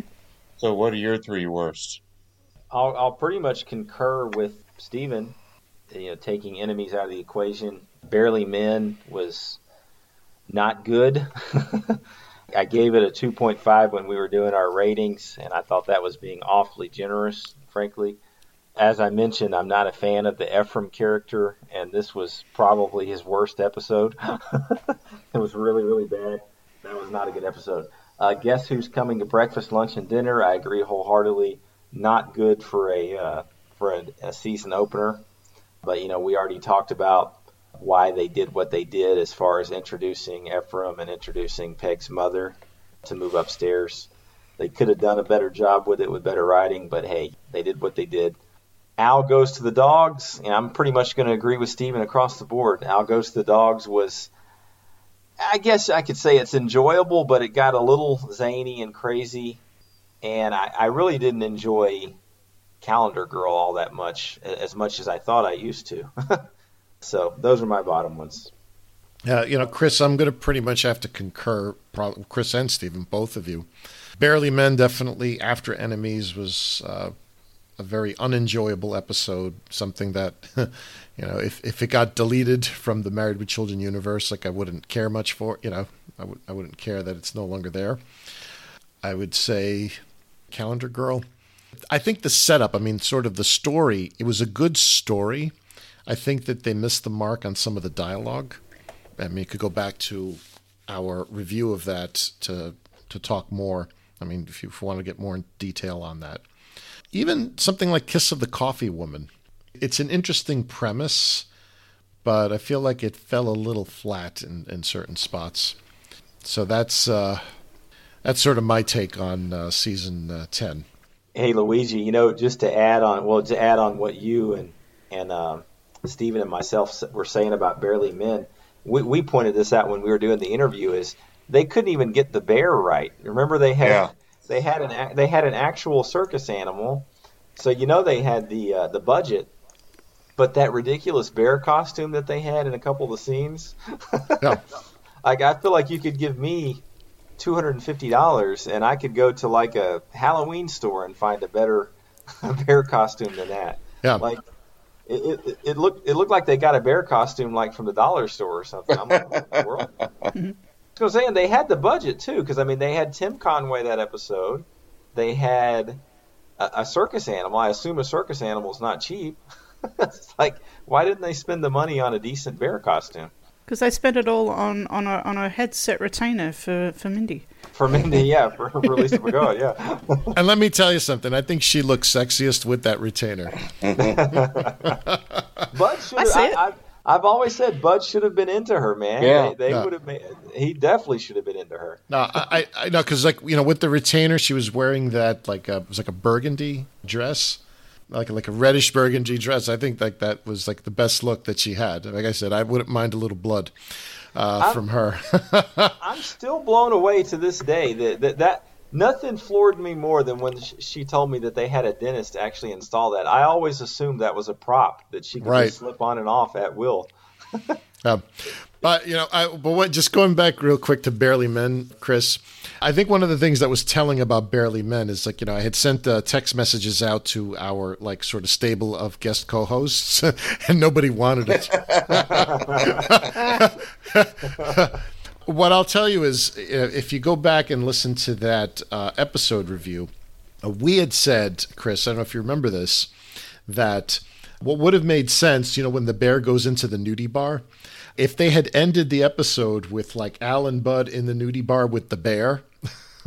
right like you know sort of sitting down and maybe like the bear having a beer like that would have like like that would have made it maybe taken it from a two to a four you know because like I, I think it just needed the right punchline Yeah, taking the the spin-offs out of the equation because I don't count them as actual episodes. Barely Men might actually be my least favorite episode in the whole series, or at least up to, uh, through season ten. It's my uh, yeah season eleven. I haven't had a chance to reflect on. I know st- season eleven definitely has some some clunkers in it, No. Yeah. but uh, uh, through season ten, Barely Men might be my least favorite in the whole series up to this point. okay so annabelle The Barely Men talk is warranted. My least favorite episode of season ten, other than enemies, is Barely Men. For all the reasons you've said, it's it's stupid and there's a, clearly a fake bear, and that's that's dumb. and and they have a real bear, and they scare poor Lucky with it, and then they just have a obvious fake stuffed bear. Yeah, Tim Conway is is wasted. Yeah, and not in a good way. It's just too much clowning around, and uh, not very not very funny. Also, I want to mention that I think that was the, the signs of the worst episodes was that the shows meandered. It's kind of like you don't know where they're going, and it's kind of like I get the feeling that the writers did not know how they were going to end it. You got to know how to end your story. Yeah. In my writings, I usually have an idea of how it's going to end when I get started. But if you just meander, you're going to lose your audience. They're not going to like it. Even though I thought season 11 is a little bit better, they do a lot of meandering shows too. Where is this going? We have no idea. No. Hey, you know what, uh, Annabelle? You just made me remember something. Uh, uh, Luigi pointed out that there was one positive from Barely Men. You know what it was? What? They actually had a real bear and Lucky standing within like a foot of each other, amazingly. And Yeah. the two animals didn't attack each other or growl. Th- thank God Lucky didn't growl at that bear. I think Lucky's a smart enough dog. he knew not to. Yeah, yeah, yeah, Luigi. I think it was you that pointed that out. I mean, that we had two animals within a foot of each other, basically, and they didn't kill each other. so that's uh, that's the one positive I'll say about Barely Men is the the animal trainers, Stephen Ritt and whoever the animal trainer trainer for the bear is. They did a good job. Yeah, I, I think Lucky's a smart dog. Like Lucky the actor is a smart dog, even at his young age. I think it's the Bleen episode. You, you can when he's got the the fake hair on at the end of that episode. He's standing on the stairs and you can see him watching his trainer and following his command because he looks over there, he looks back, and he looks over there, he looks back, and he stops and he sits, and then he then he's clearly been told to walk off down the stairs. So he's very obedient dog, or just very willing to be taught. But back to my other least favorite episodes of this season. There's a lot I could make arguments for, but I'm not really fond of the two two parters. And I reviewed The Hood, The Bud, and The Kelly with Matt and, and Steve, Steve Owen. And while they were fun to record, I'm not fond of those episodes, especially part two. I thought it was very, very silly to the point of being like you, you can be silly and you can be fun and it's funny, but this is just stupid. And the whole Charlie's Angels thing with the the three girls, and it's like, where do those guns come from, and why are they called the actors' names and not the characters' names, and just little things like that. And I'm not fond of Spring Break either, so that may disappoint you guys, but for me, it's just a, a, a TNA show basically. However, I do like Part One better than Part Two, especially when Al and Griff sing in the shoe store. yeah. Yeah, I and, agree. And, and they sing quite beautifully. yeah, I mean, there's a few in season 10 I, I don't like so much. But yeah, they're the ones that stand out anyway.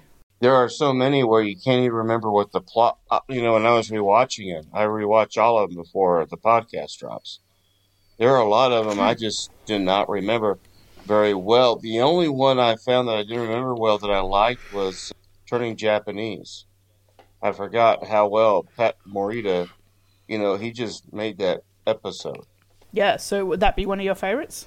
Well, it's one of my honorable mentions.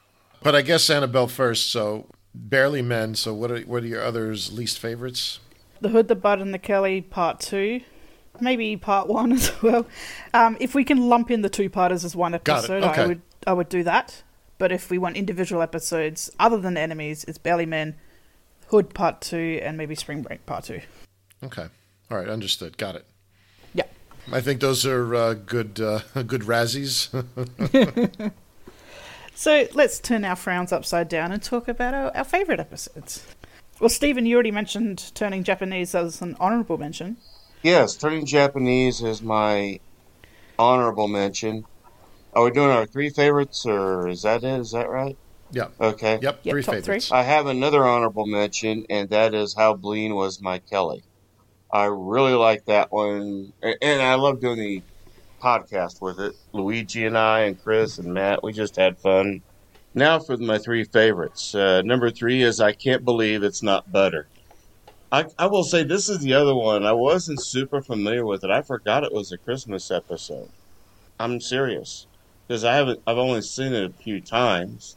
It had been years since I watched it, and uh, I thought it was pretty hilarious. I love that Griff was the main character, and that uh, we just got a, a nice story there. Dud Bowl 2 is my second favorite of the season. I'm sure that'll be on Chris's as well. And because he joined us, he wanted to join us. He said it was one of his favorites, and I mean, it's the one time when Al kind of wins and still he loses, but he still wins in the end because the field is named for him. It was just well done. It was funny. It just hit the nail on the head, and I liked it when we saw Jefferson and Bud working together because that's a combination you don't see that much. And they had some good comedic timing as well, in the code names that they had: Son of Frankenstein, Bride of Frankenstein. and then my all-time favorite, Bud hits the books. It's kind of strange. Someone mentioned that before we started that uh, it's a what, the only one that got five out of five from all three hosts. Of course, I will admit one thing: that followed enemies. So after enemies, you can only improve. But I thought that was hilarious the way they incorporated Miss Hardaway, Bud's perpetual horniness. The only thing it lacked was Peg, of course. It like it would have been funnier to have her like embarrassed about her son. But I thought it was just a riot, and Beverly Archer as Miss Hardaway coming back, that was just wonderful. That, that just capped it off perfectly. I, I'll say it before, I'll say it again. I wish she w- would have recurred at least two more times, maybe three, like some of the others. And that's all I got to say about that. Great. So, Chris, Well, I guess I'll go next. Stephen is correct, and it should probably come to no surprise to anyone who listened to the review of Dud Bowl 2. I absolutely love that episode. It's one of my favorites in the whole, not just in season 10, but the whole series. This is the type of episode that if someone had never seen Married with Children before and it was like, Chris, why do you like it so much? I would show them this episode because it shows what it's like to live the life of Al Bundy, you know, sort of like the the gas station episode and, and some, some others that we've seen. It's it's one of these where you, you really you want to root for him so bad. You want to root for Al, but you know before it's all said and done he's going to screw up just like he almost always does. I love that episode. I love, you know, it has a great, great guest star, Terry Bradshaw. He's made a couple of guest appearances on the show. So that's my favorite of the whole season 10. My second favorite would be The Two That Got Away. That's one we did with uh, Luigi, and I think Carolyn joined us in that one, if I remember right. Uh, that was uh, Sheila. Sheila. That, yeah, that's right. Yeah, we had Sheila. Uh, the two that got away, that's a very, very good one. That's another one where you want to root for Al. You think he's going to make some money here. You know, it's a, a get rich quick scheme here. They got the picture of her. But again, you know before it's said and done, he's going to screw up. And that's exactly what he does. Has Shannon Tweed in it. Also has Helga and Inga. You know, I love the, and I'm Alga uh, line there. My third one, uh, Harold Sylvester will appreciate this, is Torch Song Duet. He said in the interview that that's his favorite episode. Not hard to understand why. It's a very Griff centered episode. The guest stars in, in that I thought delivered their lines very, very well, exceptionally well. It has the Caitlyn Jenner or the uh, Bruce Jenner joke in it, so that's funny. Uh, looking back, my honorable mentions are Requiem for a Dead Briard. You know that was a, a sad episode because we had to say goodbye to Bud, but I thought they did a good job. You know, transitioning, and bringing in Lucky. Had a good guest star with Ben Stein. I also have two more honorable mentions. I can't believe it's Butter. You know, that's a really good one. Everybody likes that Christmas special. Was another one of Harold Sylvester's centric, uh, centric episodes. And Blonde and Blonder. It's kind of funny. Blonde and Blonder is an episode that before Luigi and I reviewed it, I didn't realize just how good some of the writing is. It's really, really good. We get Lisa Picotte in that episode, Playboy Playmates. That's a really good episode. I always laugh out loud at some of the writing there for the for the uh, actresses, and also turning Japanese. I guess I can't forget that one either. That's a really good one. It's always good to see Mr. Miyagi, Pat Morita there, and uh, I thought they did a good job on that one. So those are my tops. Very good. How about you, Luigi? I'm going to sound like a broken record, I guess, but um, just going through the list, like Requiem for a Dead Briard, I enjoyed. I think that uh, they really uh, tapped in on a lot of Catholic jokes and uh, a couple of Italian jokes of Father Guido Sarducci. So I, you know, the term that I use is, uh, you know, they had a great mix of the sacred and profane, right? And profane meaning is is not profanity. It just means like non-religious. Like you know, they really like did like this juxtaposition. You know, the whole, uh, you know, the Catholic priest uh, trying to conjure spirits. That's not two things that go together. Nope. And I think they did it, and I did it very cleverly. I thought that was uh, fun. Reverend Al, you know, as a story, I thought is funny. It's silly, but like you know, something that uh, I would you know watch again.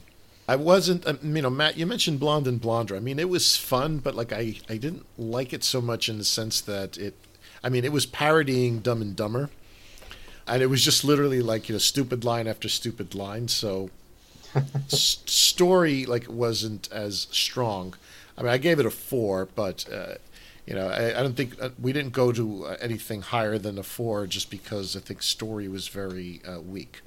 Definitely i'd say dud bowl 2 what cracks me up at the end, it's like the TV announcer saying it's like you know all these groups have uh, claim responsibility for the uh, bombing of the Al Bundy scoreboard, including the National Organization of Women, National Organization of Fat Women, and the government of France. I mean, I thought I mean, that just makes me split. That makes me split my sides each time. Even in um, Love Conquers Al, I mean, like my opening line I, I don't know why it just makes me crack up. It's like when uh, Dr. Richelieu says, if you can't reach out to her with a weenie tot, how will you reach out to her with your heart? I mean, I, I, I don't know what it is. It, that just like makes me like laugh hysterically every single time. Even though we didn't like Calendar Girl, for example, sort of like the punchline at the end. I mean, that's pretty epic. Again, usually Al gets the epic endings, uh, and in this case, Bud gets it. Obviously, Turning Japanese with Pat Morita, that was fun. And Torch Song Duet, definitely. But Hits the Books is funny. I mean, I, I think what I find interesting about it is, you know, those are, I mean, between that and Seinfeld, which had done the, you know, that that whole episode on The masturbation. Yeah. yeah, the contest, like that it's probably the first time on network television that you had jokes about that. You, you know, I mean, it was like very historic. Whereas, like maybe today, like you know, it's probably more common. But these are like firsts that a show did, so you have to give them props for that. But I think of like my top three, I'm going to go with Requiem for a Dead Briard, Torch Song Duet as number two, and number one is Dud Bowl. Very good. What are your favorites, Sanibel? I had a more difficult task here, I think. We'll get to the overall season ratings in a minute, but I can't help but notice that the highest scoring episodes are very sporty. And that's not necessarily appealing to me, personally, but I certainly see their merit. Episodes that. Uh, and there's a lot of scenes in episodes that I like throughout the season, but I'm trying to think of episodes as a whole. So, going through the list anyway, I, I see, for instance, I really like Reverend Al for a lot of reasons. And I like How Blaine Was My Kelly. But I think the first one I put on my list is I Can't Believe It's Butter. It's just a fun episode, and there's a lot of scenes where it's just laugh, laugh, laugh, laugh straight through. And the I like the Al and Peg stuff as well in there, and Peg's in it. and I also like Bud Hits the Books.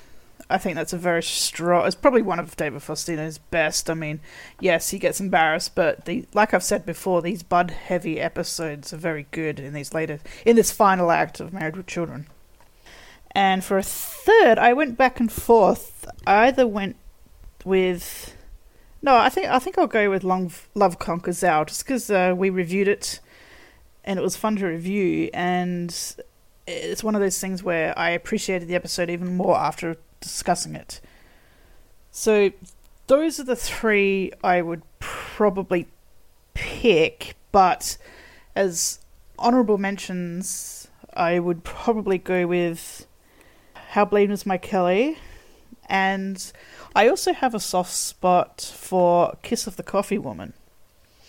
And I'm not entirely sure why. I mean, it's not the strongest episode, but I like the idea. And everybody, even though Peg's not in it, everybody is used.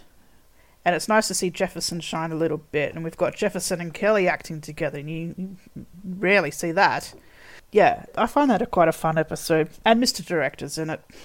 And I've already mentioned how much I love him. So they're the ones that stand out to me. But as for a, a one favorite this season, I don't have one favorite. I just have a few that I really like.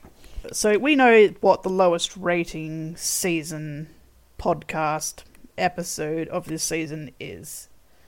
It's Enemies. A clear winner. mean loser. If you can call it a winner. yes. I think it's funny when you see the ratings uh, on the spreadsheet, their average episode score. It's 0.9. and that's thanks to me. Everyone gave it a 1 except me, who gave it a 0.5. So. I didn't even know we could go below below a one. yeah, I'm like, what's below 1? I'm like, oh, oh, okay, I'll be generous and give it a 0.5, not a 0. Well, if you give it a zero, then you don't have the drive by to put you out of your misery. That, Sure, that's yeah. right. All it takes is one bullet.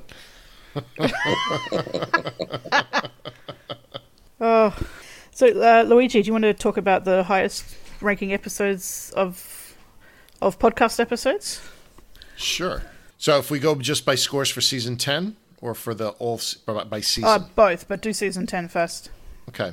I started this back in season seven, and I went back.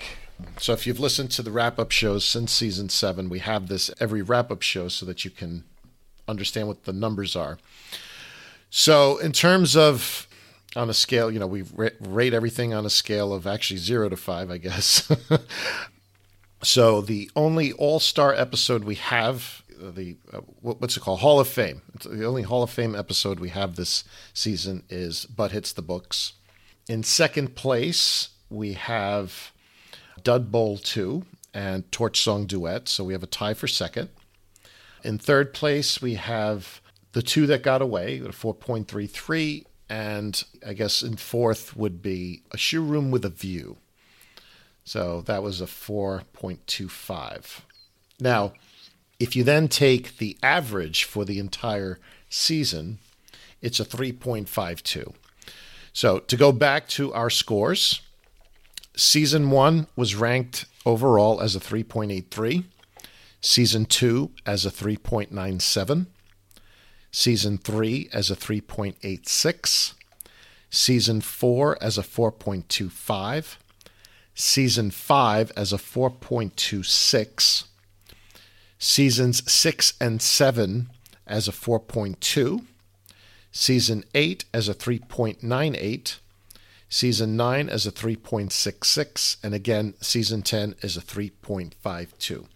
So, based on the trending, prediction for season 11 is that it will probably be somewhere south of 3.4. That's my prediction. Mm. Season 11 could surprise us, but I think you're right. I think the trend is going down. Yeah. I mean, and interestingly, from a scoring perspective, and we said this before, season five so far has the highest score at a 4.26. I mean, it's statistically insignificant between seasons four and five, you know, difference of 0.01, but still. Mm.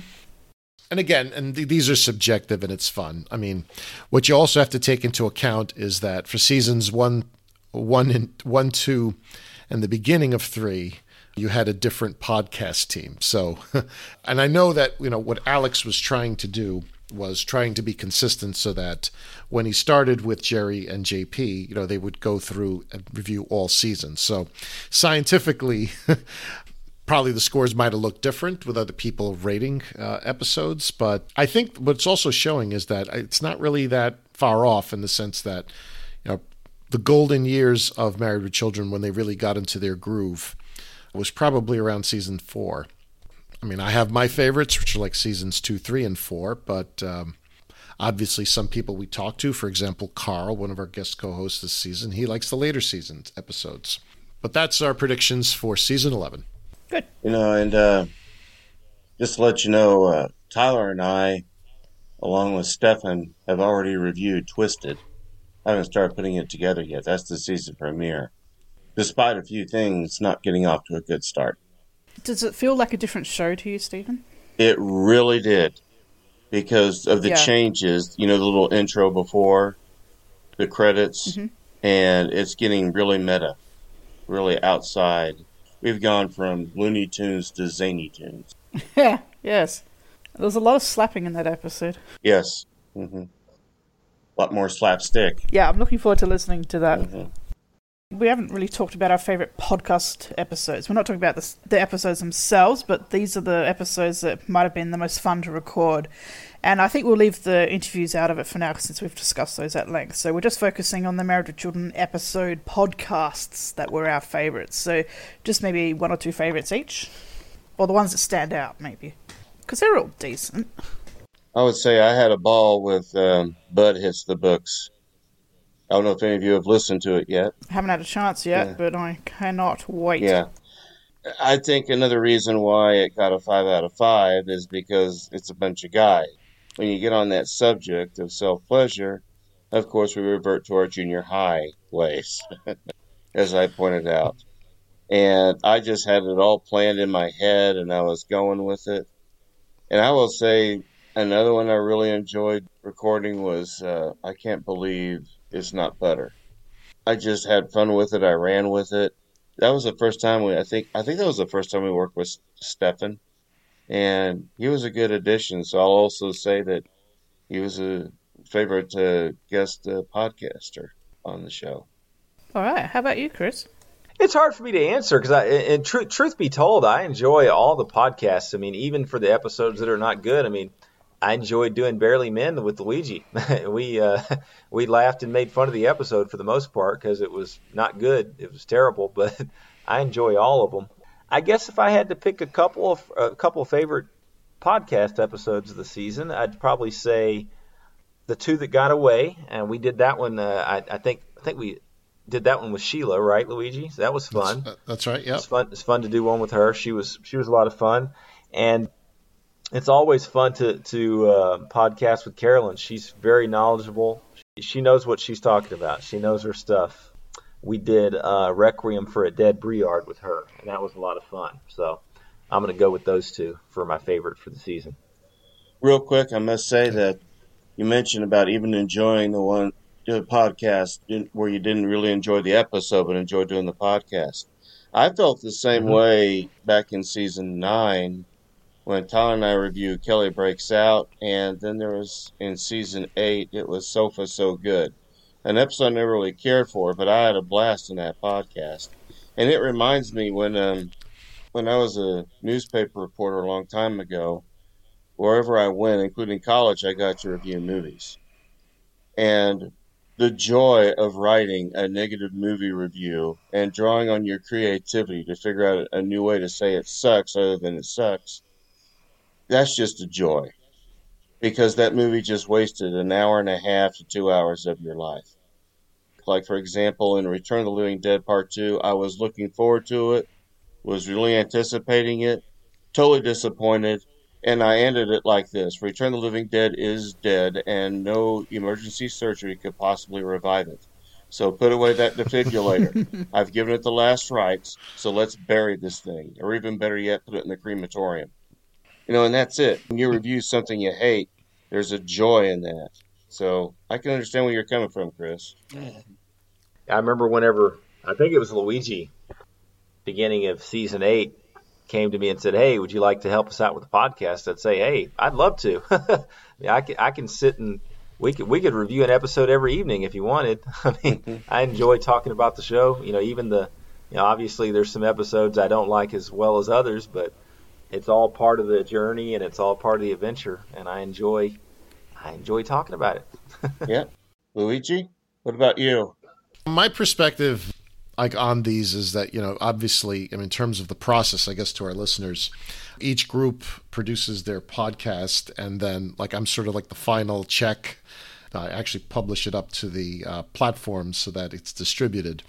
So usually, as you all know, like I do the chef's kiss on the episode. Like I just listen. It's like, oh, maybe it'd be nice to add this in or that, or maybe add layer in some music. So I think I focus a lot on the podcast quality, like in terms of like what's going out. So like certain things tickle my funny bone, like uh, with uh, barely men like when i when we ended the podcast i have the music uh, the daniel boone music plays at the end you know so I, it's sort of like you know my little kiss to sarcasm. I don't know if people pay attention to that but you know there's always a reason for certain things. In terms of like uh, some of my favorite podcasts to record Blonde and Blonder was uh, probably at the top of the list, and for me, it was personal because I was able to get Mr. B, who was a teacher at my high school, to be on the podcast, and he was probably one of the the first people that I spoke to regularly about Married with Children back in the day, back when it was first run. So it was a thrill to me to be able to talk again the way we used to about an episode and analyzed it. So it was a great trip down memory lane for me. And then obviously we did uh, the two that got away with Sheila, another friend of mine from high school. But we didn't really talk much married with children, but uh, it was interesting just to get her perspective. So that was a nice thing. Uh, and I did, of course, enjoy Requiem for a Dead Briard. Anytime we're on with Carolyn, it's great. But uh, like, I, like I mentioned to you, that the topic was good, and producing that episode was a lot of fun. And even though we all hated this episode, Enemies was a lot of fun to do. So uh, I will say producing, uh, recording that one, I think was fun. I think we all had some fun on that one. And uh, except for Tyler not being there, we were all present. And even the production for that uh, was uh, pretty fun to do. That was fun. It was kind of like what I said. You know, it's fun to trash something you hate. Yeah. And uh, finally, what I'll say is uh, recording. Uh, I mean, I think. I mean, we'll talk about our guest co-hosts, but uh, recording Torch Song duet with Lou Jones, uh, who's been our frequent commenter on YouTube. That was a lot of fun as well. Oh yeah, oh yeah. I completely forgot about him. Yeah, you're right, man. He was a lot of fun. He was a very different perspective. It was a lot. It was a lot of fun working with him. I agree with the the enemies recording. Yes, there was alcohol involved, but it was nice to have everybody there, even though Tyler couldn't make it, just like he can't make it today. I mean, the next time we get everybody on, we should try to get everybody on. Tell Tyler there's an interview or something. Other than enemies, the two that stand out, I suppose, well, turning Japanese. I mean, that's a fun episode to watch, but it was even more fun to record. And like uh, Luigi and Chris said, it was great to be on with Carolyn again. And I love Carolyn. You know, she goes back to the the old days. She was she was there way before I was. So she's someone that I sort of looked up to, and I'm I'm happy to call her my friend now.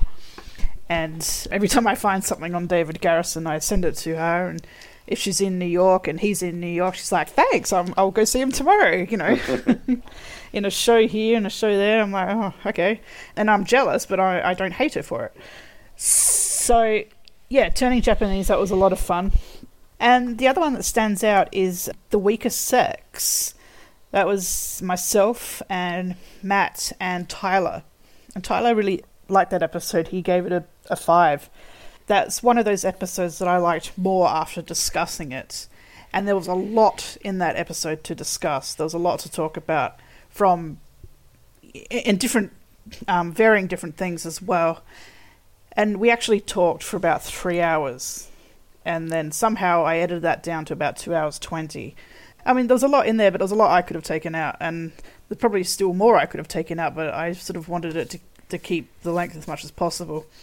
But that was a good one to record because we were sort of on fire talking about all the topics and things that were brought up in that episode. Everything from the weaker sex itself to Miranda to to whether or not Bud gets sexually assaulted and you know all sorts of things. Yeah, it's a huge a huge gamut of things in that episode. So the weaker sex and turning Japanese and enemies are probably my top three. But there's no podcasts that I don't like. One note that I'll make uh, to our audience, you know, I, I produced all of the interviews, and what I will say is I had a blast with every single one of them. Mm. I think I learned a lot about each of the interviewees, some of the work that they did. For example, going back to Michael Moye, it's like, okay, here's like the first his first television script that was performed on Good Times. It's like listening, fi- like finding those clips, listening to it, you know, watching them. With Lisa Picotte, I mean, like all like her corpus of work. Uh, that was the first one where it's like we really tried to make a concerted effort. It's like each of her television appearances that we talked about to have a clip, which then I use as a template for the Harold Sylvester interview and the Jennifer Lyons interview.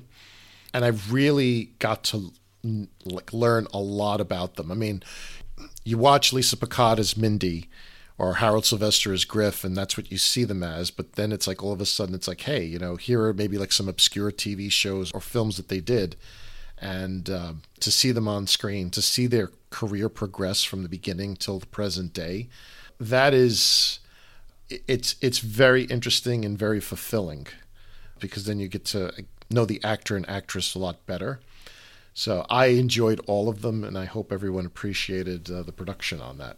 I think they would. I mean, I, I certainly do. You do a great job, man. It's uh, what you do and, and what Annabelle does behind the scenes, and and and Stephen. It's I, I always say, you know, as, as far as the you know the, the team with Luigi and myself, Luigi does 95% of the work. all I do is show up and talk married with children with him for an hour when we record, you know the all the behind the scenes editing and dropping in the audio clips and stuff like that. That's where the work's at. You know, and, and you you do a, an amazing job. I mean, especially the last handful of interviews, they, they've been masterpieces, really. I just wanted to say that uh, in producing them, I've noticed how one I've gotten faster and more creative. Yeah, I, I think that just comes with practice, right, Stephen? Uh, I'm definitely producing a lot faster today than I was a year ago when we were doing season eight. When you get the method down, that's half the battle. Absolutely. Yeah, I just I finished the jokes on our last week, and that, that was very easy to produce. So even though I've cut back a little bit, and Matt does some of them now, once you have an i- idea of what you're doing, and if you've got a clear vision about that episode as well, then it's it's pretty easy to do. You just got to give yourself the time to do it, and that love of of doing it can show through with the care that we take on it and you know the amount of clips that we find sometimes i mean uh, luigi you found so many and if you can't find something i'll, I'll certainly try my best to find it usually in a secret hiding place somewhere or Well, you, I, I call you the bloodhound because uh, if, if it exists, you know where to find it. or at least try to yeah One of my first breakthroughs was um in season eight when I produced the um, oh, what was that? The Dances with Weezy.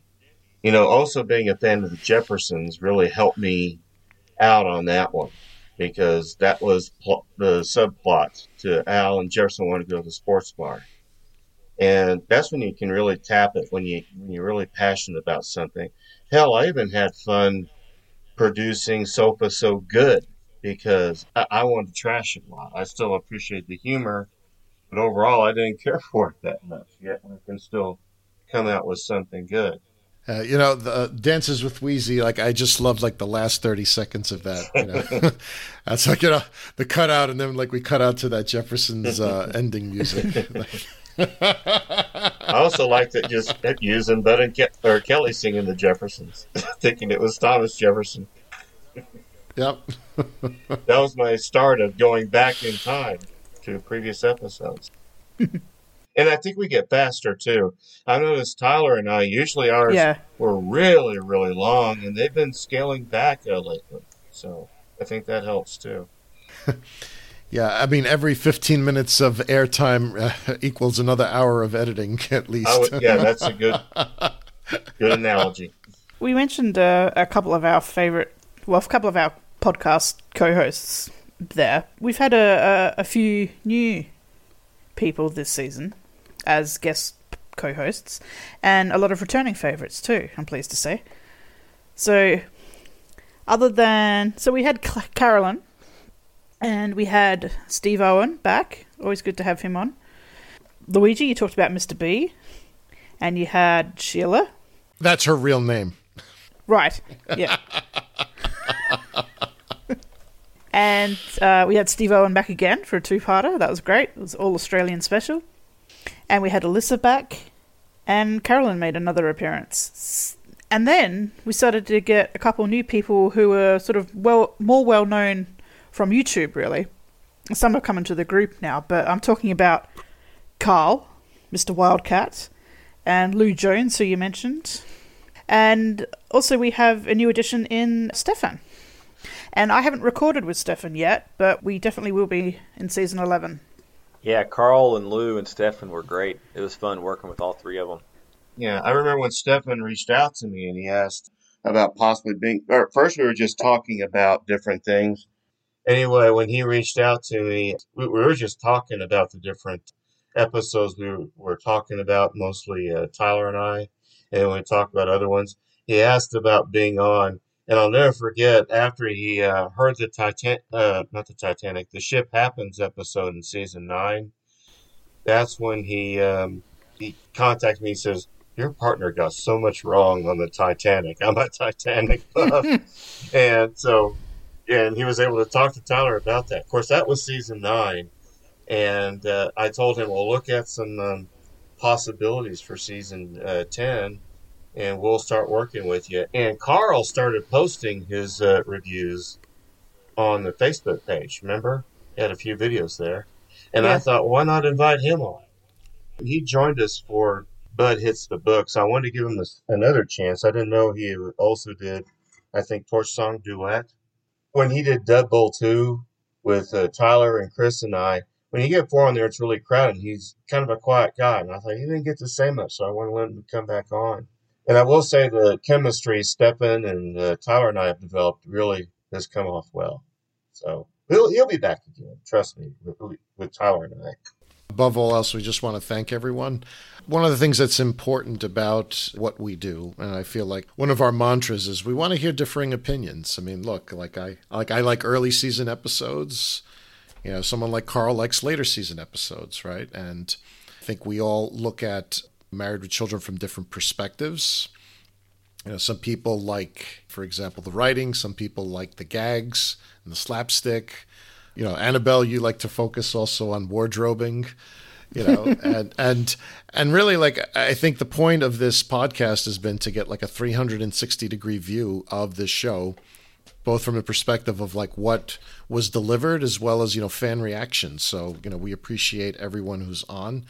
Everyone who comes on is very well prepared everyone is, enth- is as enthusiastic as we are, and I think that was you know some of the stuff that uh, Alex uh, wanted, especially I think when he stepped away. I mean, he said to me that he knew that we wouldn't uh, drop the ball on uh, the quality and the enthusiasm. So from us to all of our co-hosts and to our listeners, thank you. Yeah, big thanks to you all. And you know, you know, I I like to mix it up. I've often said, oh, we should we should do this, we should do that, and it's great to hear more women on the show, and um, I always invite women to come and talk about married children, a show that could be seen as a very male sort of show, but come and tell me it's not. So, on a related note, I've mentioned before that there will be a female roundtable discussion on married with children, and that is coming quite possibly before the beginning of season 11, or at least part of season 11. I think it will debut the season, maybe. but it will be me and Carolyn and Alyssa and maybe a couple of surprise guests. Hey, Annabelle, are you got, are y'all gonna um, are y'all gonna review an actual episode, or is it just gonna be like a just a, a general overall view? Uh, it's of- going to be a general thing. We're not going to review a specific episode unless we want to, but we're not taking an episode away from somebody else in Cool. season 11, for example. So we're going to talk about anything that any of us want to. I would like to discuss the characters in, in full, for example. Awesome, that'll You be know, fun. you know, yeah, you know, like women talking about Al, for example. That's going to be interesting. Yeah, absolutely. I, I, Luigi hit the nail on the head when he said it's it's interesting to hear different perspectives. You know, uh, younger fans, older fans, male, female.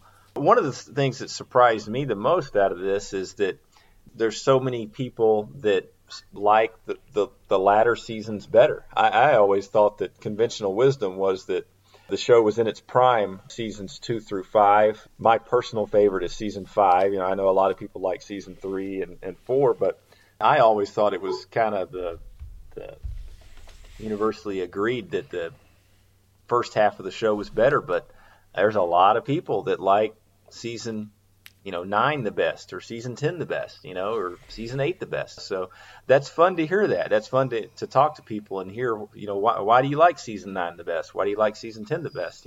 I suspect a lot of it is that you know the the third and final act that we've talked about has a lot of really cool characters, really neat and interesting characters that are introduced. But that's fun to hear different perspectives from people, you know. And by all means, if, if we have any females out there that uh, are listening to us that we don't know about, please speak up in the YouTube comments. Let us know. You know, uh, Facebook. I know we all know about and Facebook. Yeah, same on Facebook. You know, if you're listening and you've been listening for a number of years, and you know you'd like to join us for a for a podcast or two, give us a shout out. We know about Carolyn and Sheila and Alyssa and, and others, but we'd love certainly love to hear from others. Yeah, I do have a couple of friends, female friends, who who listen to some occasional episodes, and, and they might be in the Facebook group, but they're too shy to interact. So I might try asking one or two of them as well, just to at least you know give some sort of input, maybe Yeah. pre-record something. But yeah, a, a couple of them are, are quite shy. I think it even goes back to Alex when he got Jamie on to get a female perspective. I thought that was an awesome thing to do. Yeah. I've often said that I think one of the funnest behind the scenes interviews that we could do if, if we're able to get it would be someone like Stacie Lipp. You know, she was the producer and, and writer of a lot of some of the best episodes in the whole series. I think it would be very interesting to talk to her from a female perspective, working behind the scenes and married with children and, and writing for it and, and such. So definitely, you know, if you're a female listening to our listening to our podcast, please speak up in the YouTube comments. You know, give us a shout out. Say, say give us let us know what you think. Speak up on the Facebook page. We'd we'd love to hear from you. Indeedy do. Okay, so we're getting to the tail end of our podcast here. So I go back to what I said at the start. Has Married with Children jumped the shark? Or should I say, when did the show jump the shark? Or maybe you think it didn't jump the shark. So it's a great question, Annabelle. I'll, I'll lead with this. Um, Yep.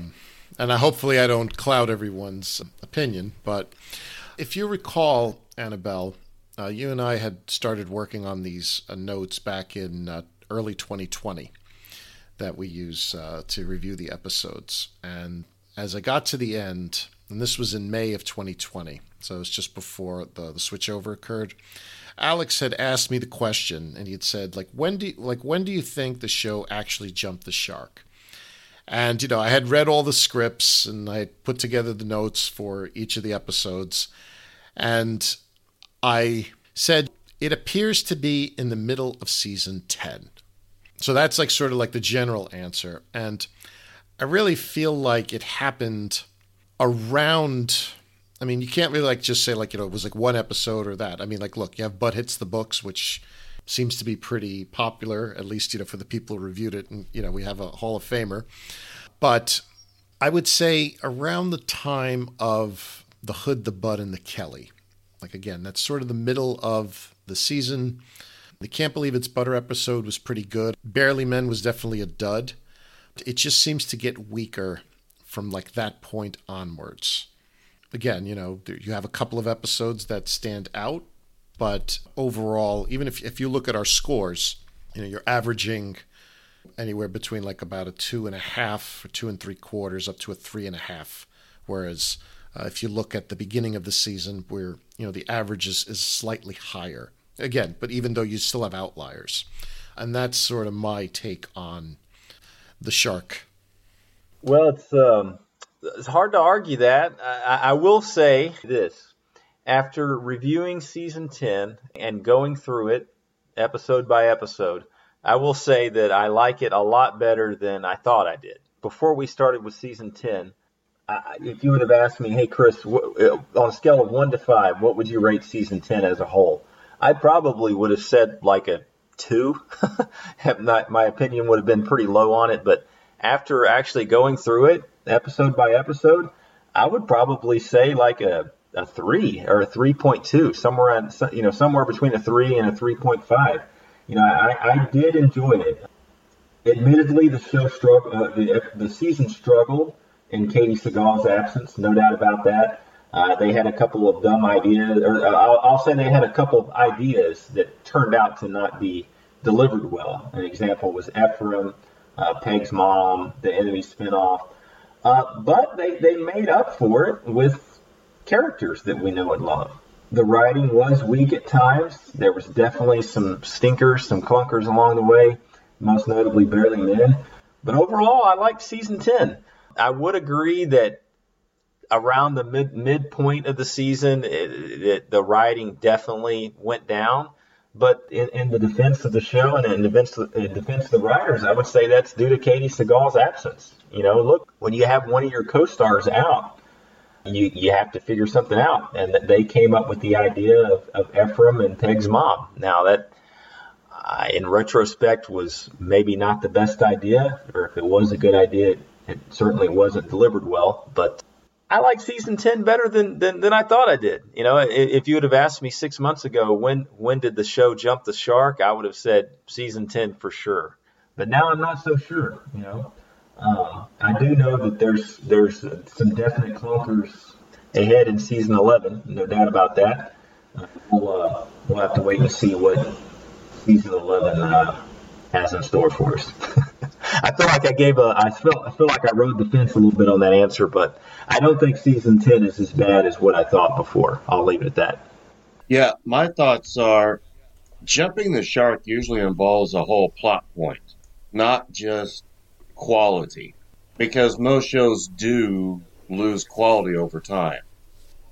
Very few had quality all the way through. I'm not going to say that this show jumped the shark at this point. Uh, earlier, I was contending that Seven, when they introduced Seven, that forced them to jump the shark.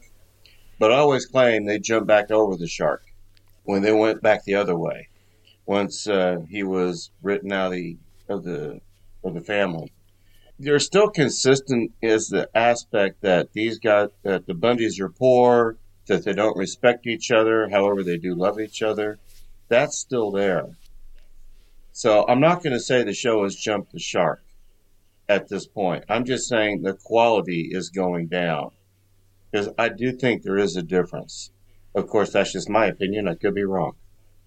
No, I think you're right, Steve. Jump the shark to me usually means a specific moment or an event. Like you say, something's happened and then the show has declined. But I think it came up gradually.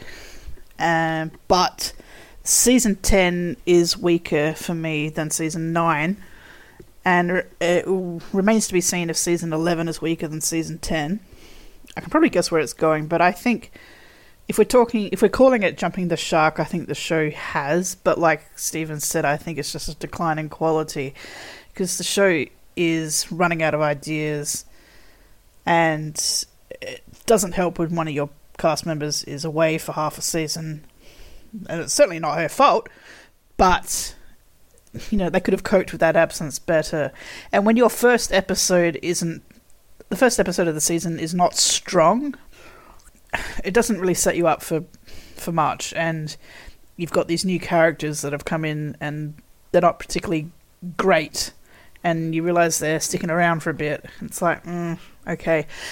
But to Luigi's point, halfway through season 10 is when I really notice. Because uh, uh, most of the first half of season 10 I quite like. There's some there's some strong stuff there. There's also really silly stuff.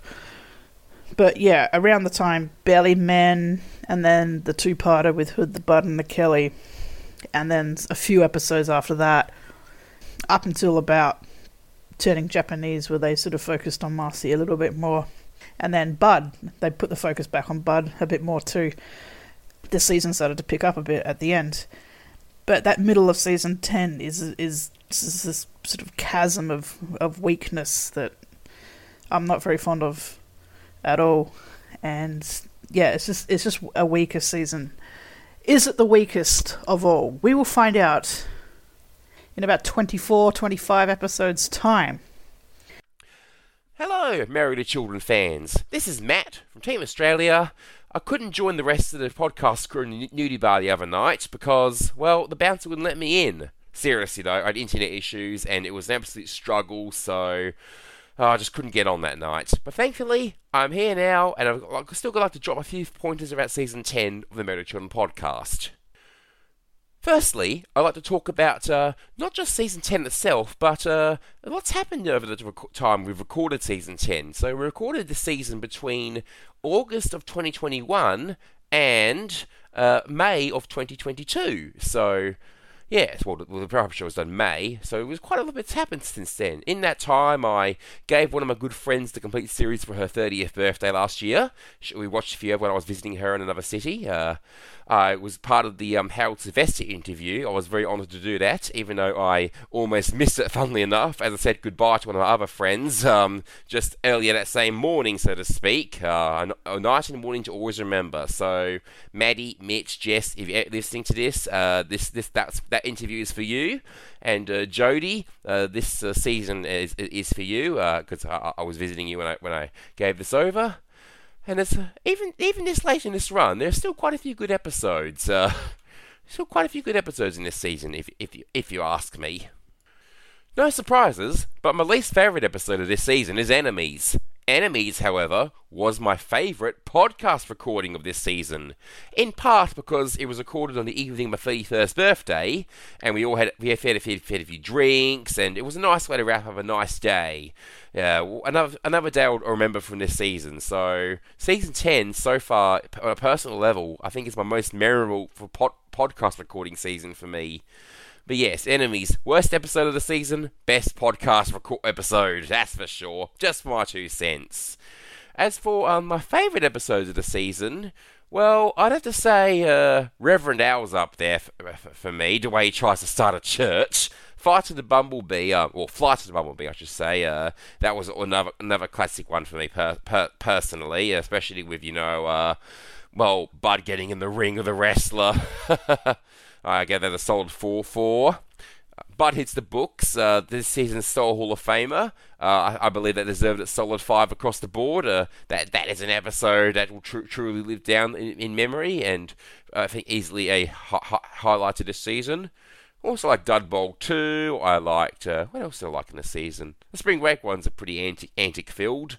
Requiem for Dead Briard, a very sad episode, but very notable, and proof that the Bundy the Bundy's uh, buck lived on the form of Lucky. I can't believe I forgot to cook with butter. Honestly, what is wrong with me? That is another favourite podcast and episode of mine in this season. This season's Christmas episode, You're Cooking with Butter.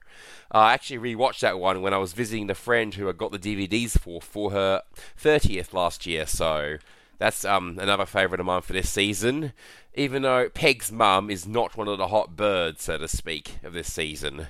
But you're cooking with butter. If you haven't watched it or listened to the podcast for it, watch it, listen to the podcast, thank me later.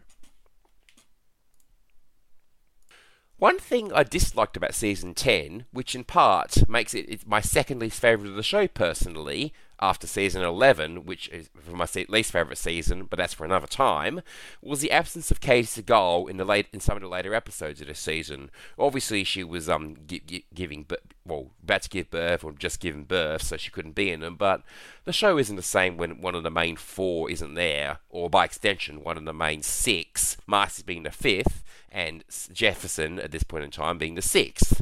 So some of the episodes suffer without Peg, but uh, I still think this was a better season than season 11, but h- however, season 10 overall up, was a, the show started to decline a bit by this point. It's evident by the, like I said, um, varying writers, and like some of the writers may not be familiar, familiar with the show. Some of the writers may not have clicked with the characters as well, especially because they've been really well established by this point. Even though some of them had been flanderized, to quote The Simpsons, so to speak.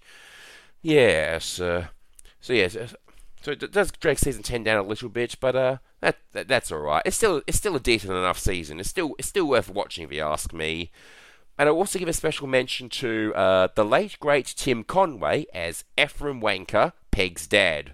Because, in my opinion, Married to Children in its later years um, managed to do, uh, at least in seasons 8, 9, and 10, after the 7 debacle, no more comment on that, um, to keep the show fresh. For season 8, that was the introduction of No Ma'am and, um, the, the, well, namely Al's friends. For season 9, that was the introduction of the amazing Harold Sylvester as Griff and uh, the amazing Juliet, Juliet Tablak as Amber. Um, and for season 10, for me, obviously Tim Conway as Peg's dad. And obviously, because he never saw Peg's mum, but he saw Peg's dad a fair bit. So those three things helped to keep the show fresh in its later years. And also Jennifer Lyons as the amazing Ariel, introduced in this season two. So they're still on the course with um, introducing new characters and, and concepts to keep the show fresh. And Bud moving down to the basement, well, that was a nice touch as well, if you ask me. Uh, well, because he moves out, but he hasn't really moved out. Especially because this was the mid 90s and there weren't as many adult children living at home um, back then as there are now. I'm assuming so, but I don't think there was many mid 20 somethings living at home in, in the US in the mid 90s like there are now. I could be wrong. I mean, I only moved out when I was 28, but uh, enough about my personal life. Uh, back to married with children. As for hot birds, well, obviously Jennifer Lyons is up there as the amazing Ariel. Uh, I didn't get to interview her, but um, the interview. Please listen to her interview. It is really good. I messaged her on Instagram, and uh, she's very polite. Took the time to respond to me, and uh, yes, uh, what what a legendary actress, I must say. But there are definitely other hot birds in this season too. While there were um, over 50 hot birds, 57, 58, if I recall correctly, uh, that oh, so many. Uh, how about I'll just say the entirety of Spring Break, break parts one and two. Well, I mean, not just because of the hot hot birds, but also because it's set on the Floridian beach. Well, hey, I mean, I mean, I live in where I live in Western Australia has amazing beaches as well. Uh, as one of my online friends once said, if that beach was in Florida, it would be packed. So those episodes, I will say, al- along with the, like I said, the amazing Jennifer Lyons. Uh, yes, and well, season ten is is now done, and I'll just say quickly, well, one more season. I am going to make the most of it because before I know it, it'll be all over, and by the time that's over, it will be t- basically just over two years that I've dedicated to the po- into the as part of the podcast. So this is it from uh, Matt from Australia, and I well aim to be actually on it properly in this both the season eleven wrap up show and the series wrap up show. But for now, goodbye. And what has season 11 got in store for us? Well, you'll notice at the, especially at the end of season 10, there's an increase in ending scenes. There's extra scenes during the end credits, for example. I mean, well, during, not for example, that's what they are. There's ending credits, uh, sorry, there's ending scenes during the end credits. There's extra scenes during the end credits. A lot of them, depending on which DVD version you have, not available uh, some people might not have seen. So that's why I've uploaded, I think I've put them all on YouTube. And this is something they started back in season 7.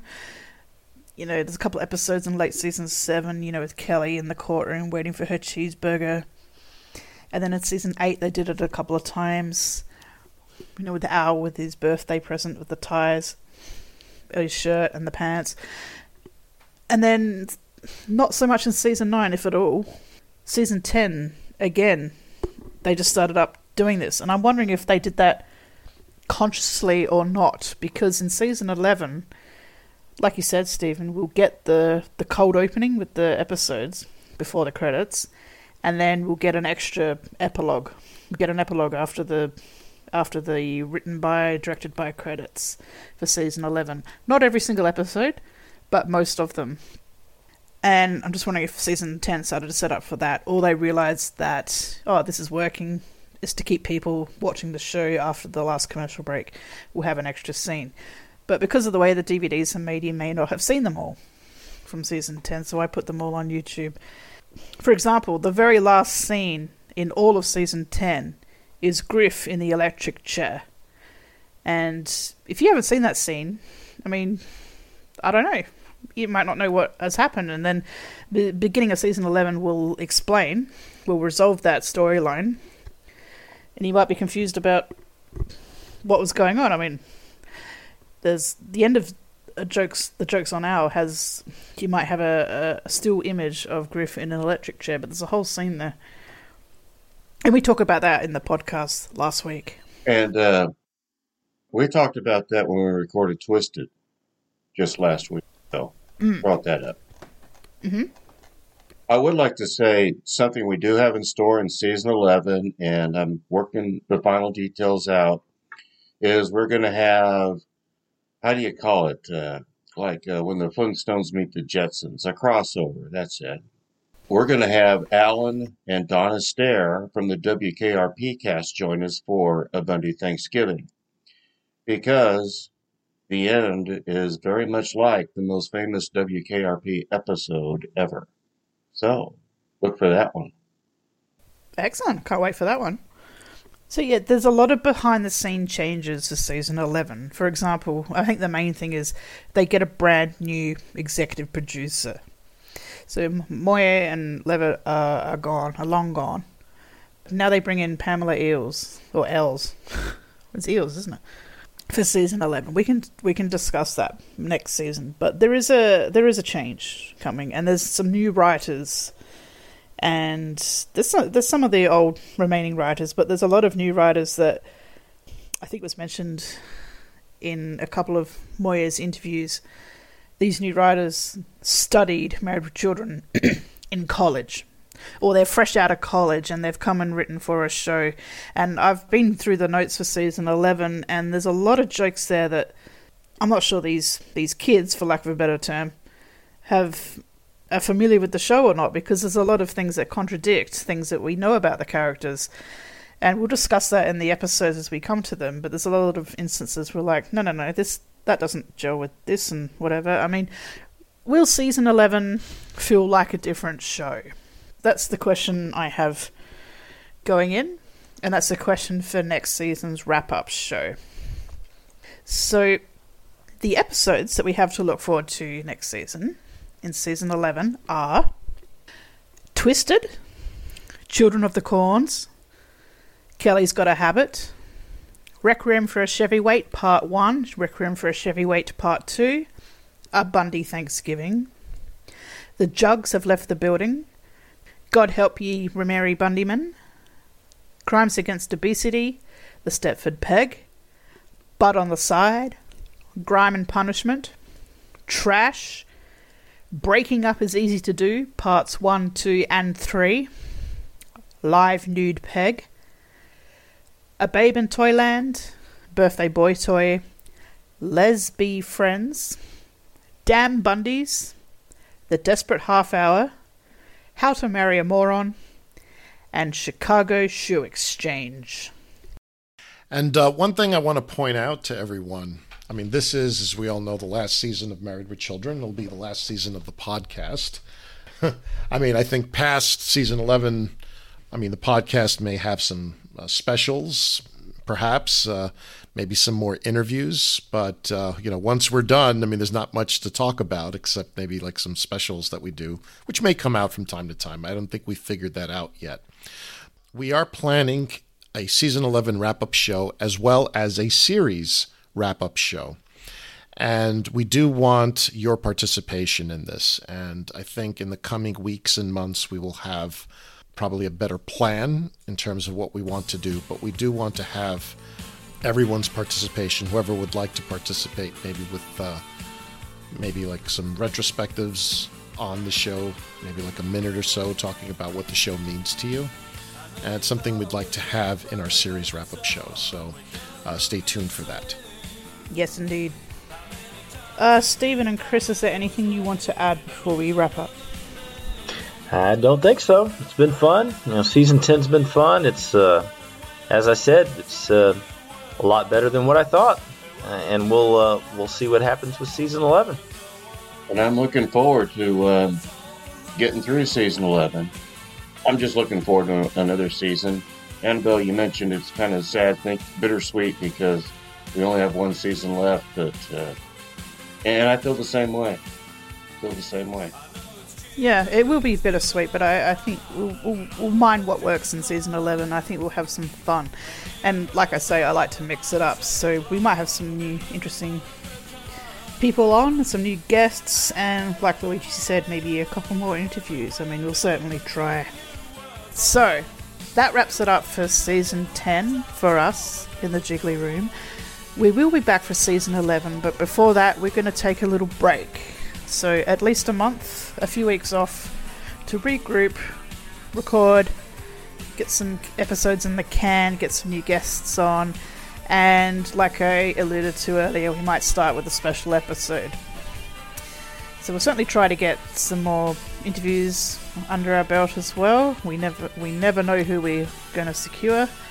I think there might be a surprise or two coming, but first we're just going to take a few weeks off to to regroup and then prepare ourselves for what will be a bittersweet season. So, thank you all for listening, and thank you, gentlemen, for joining me in my jiggly room. it's always fun to record these with everybody. I'm sorry that Matt and Tyler couldn't make it today, but you would have heard from them in this however many hours we've been talking and we'll see you all again very soon. Take care, stay safe, and we'll see you soon back in the Jiggly Room. Same Bundy time, same Bundy channel. Whoa, Bundy. Bundy.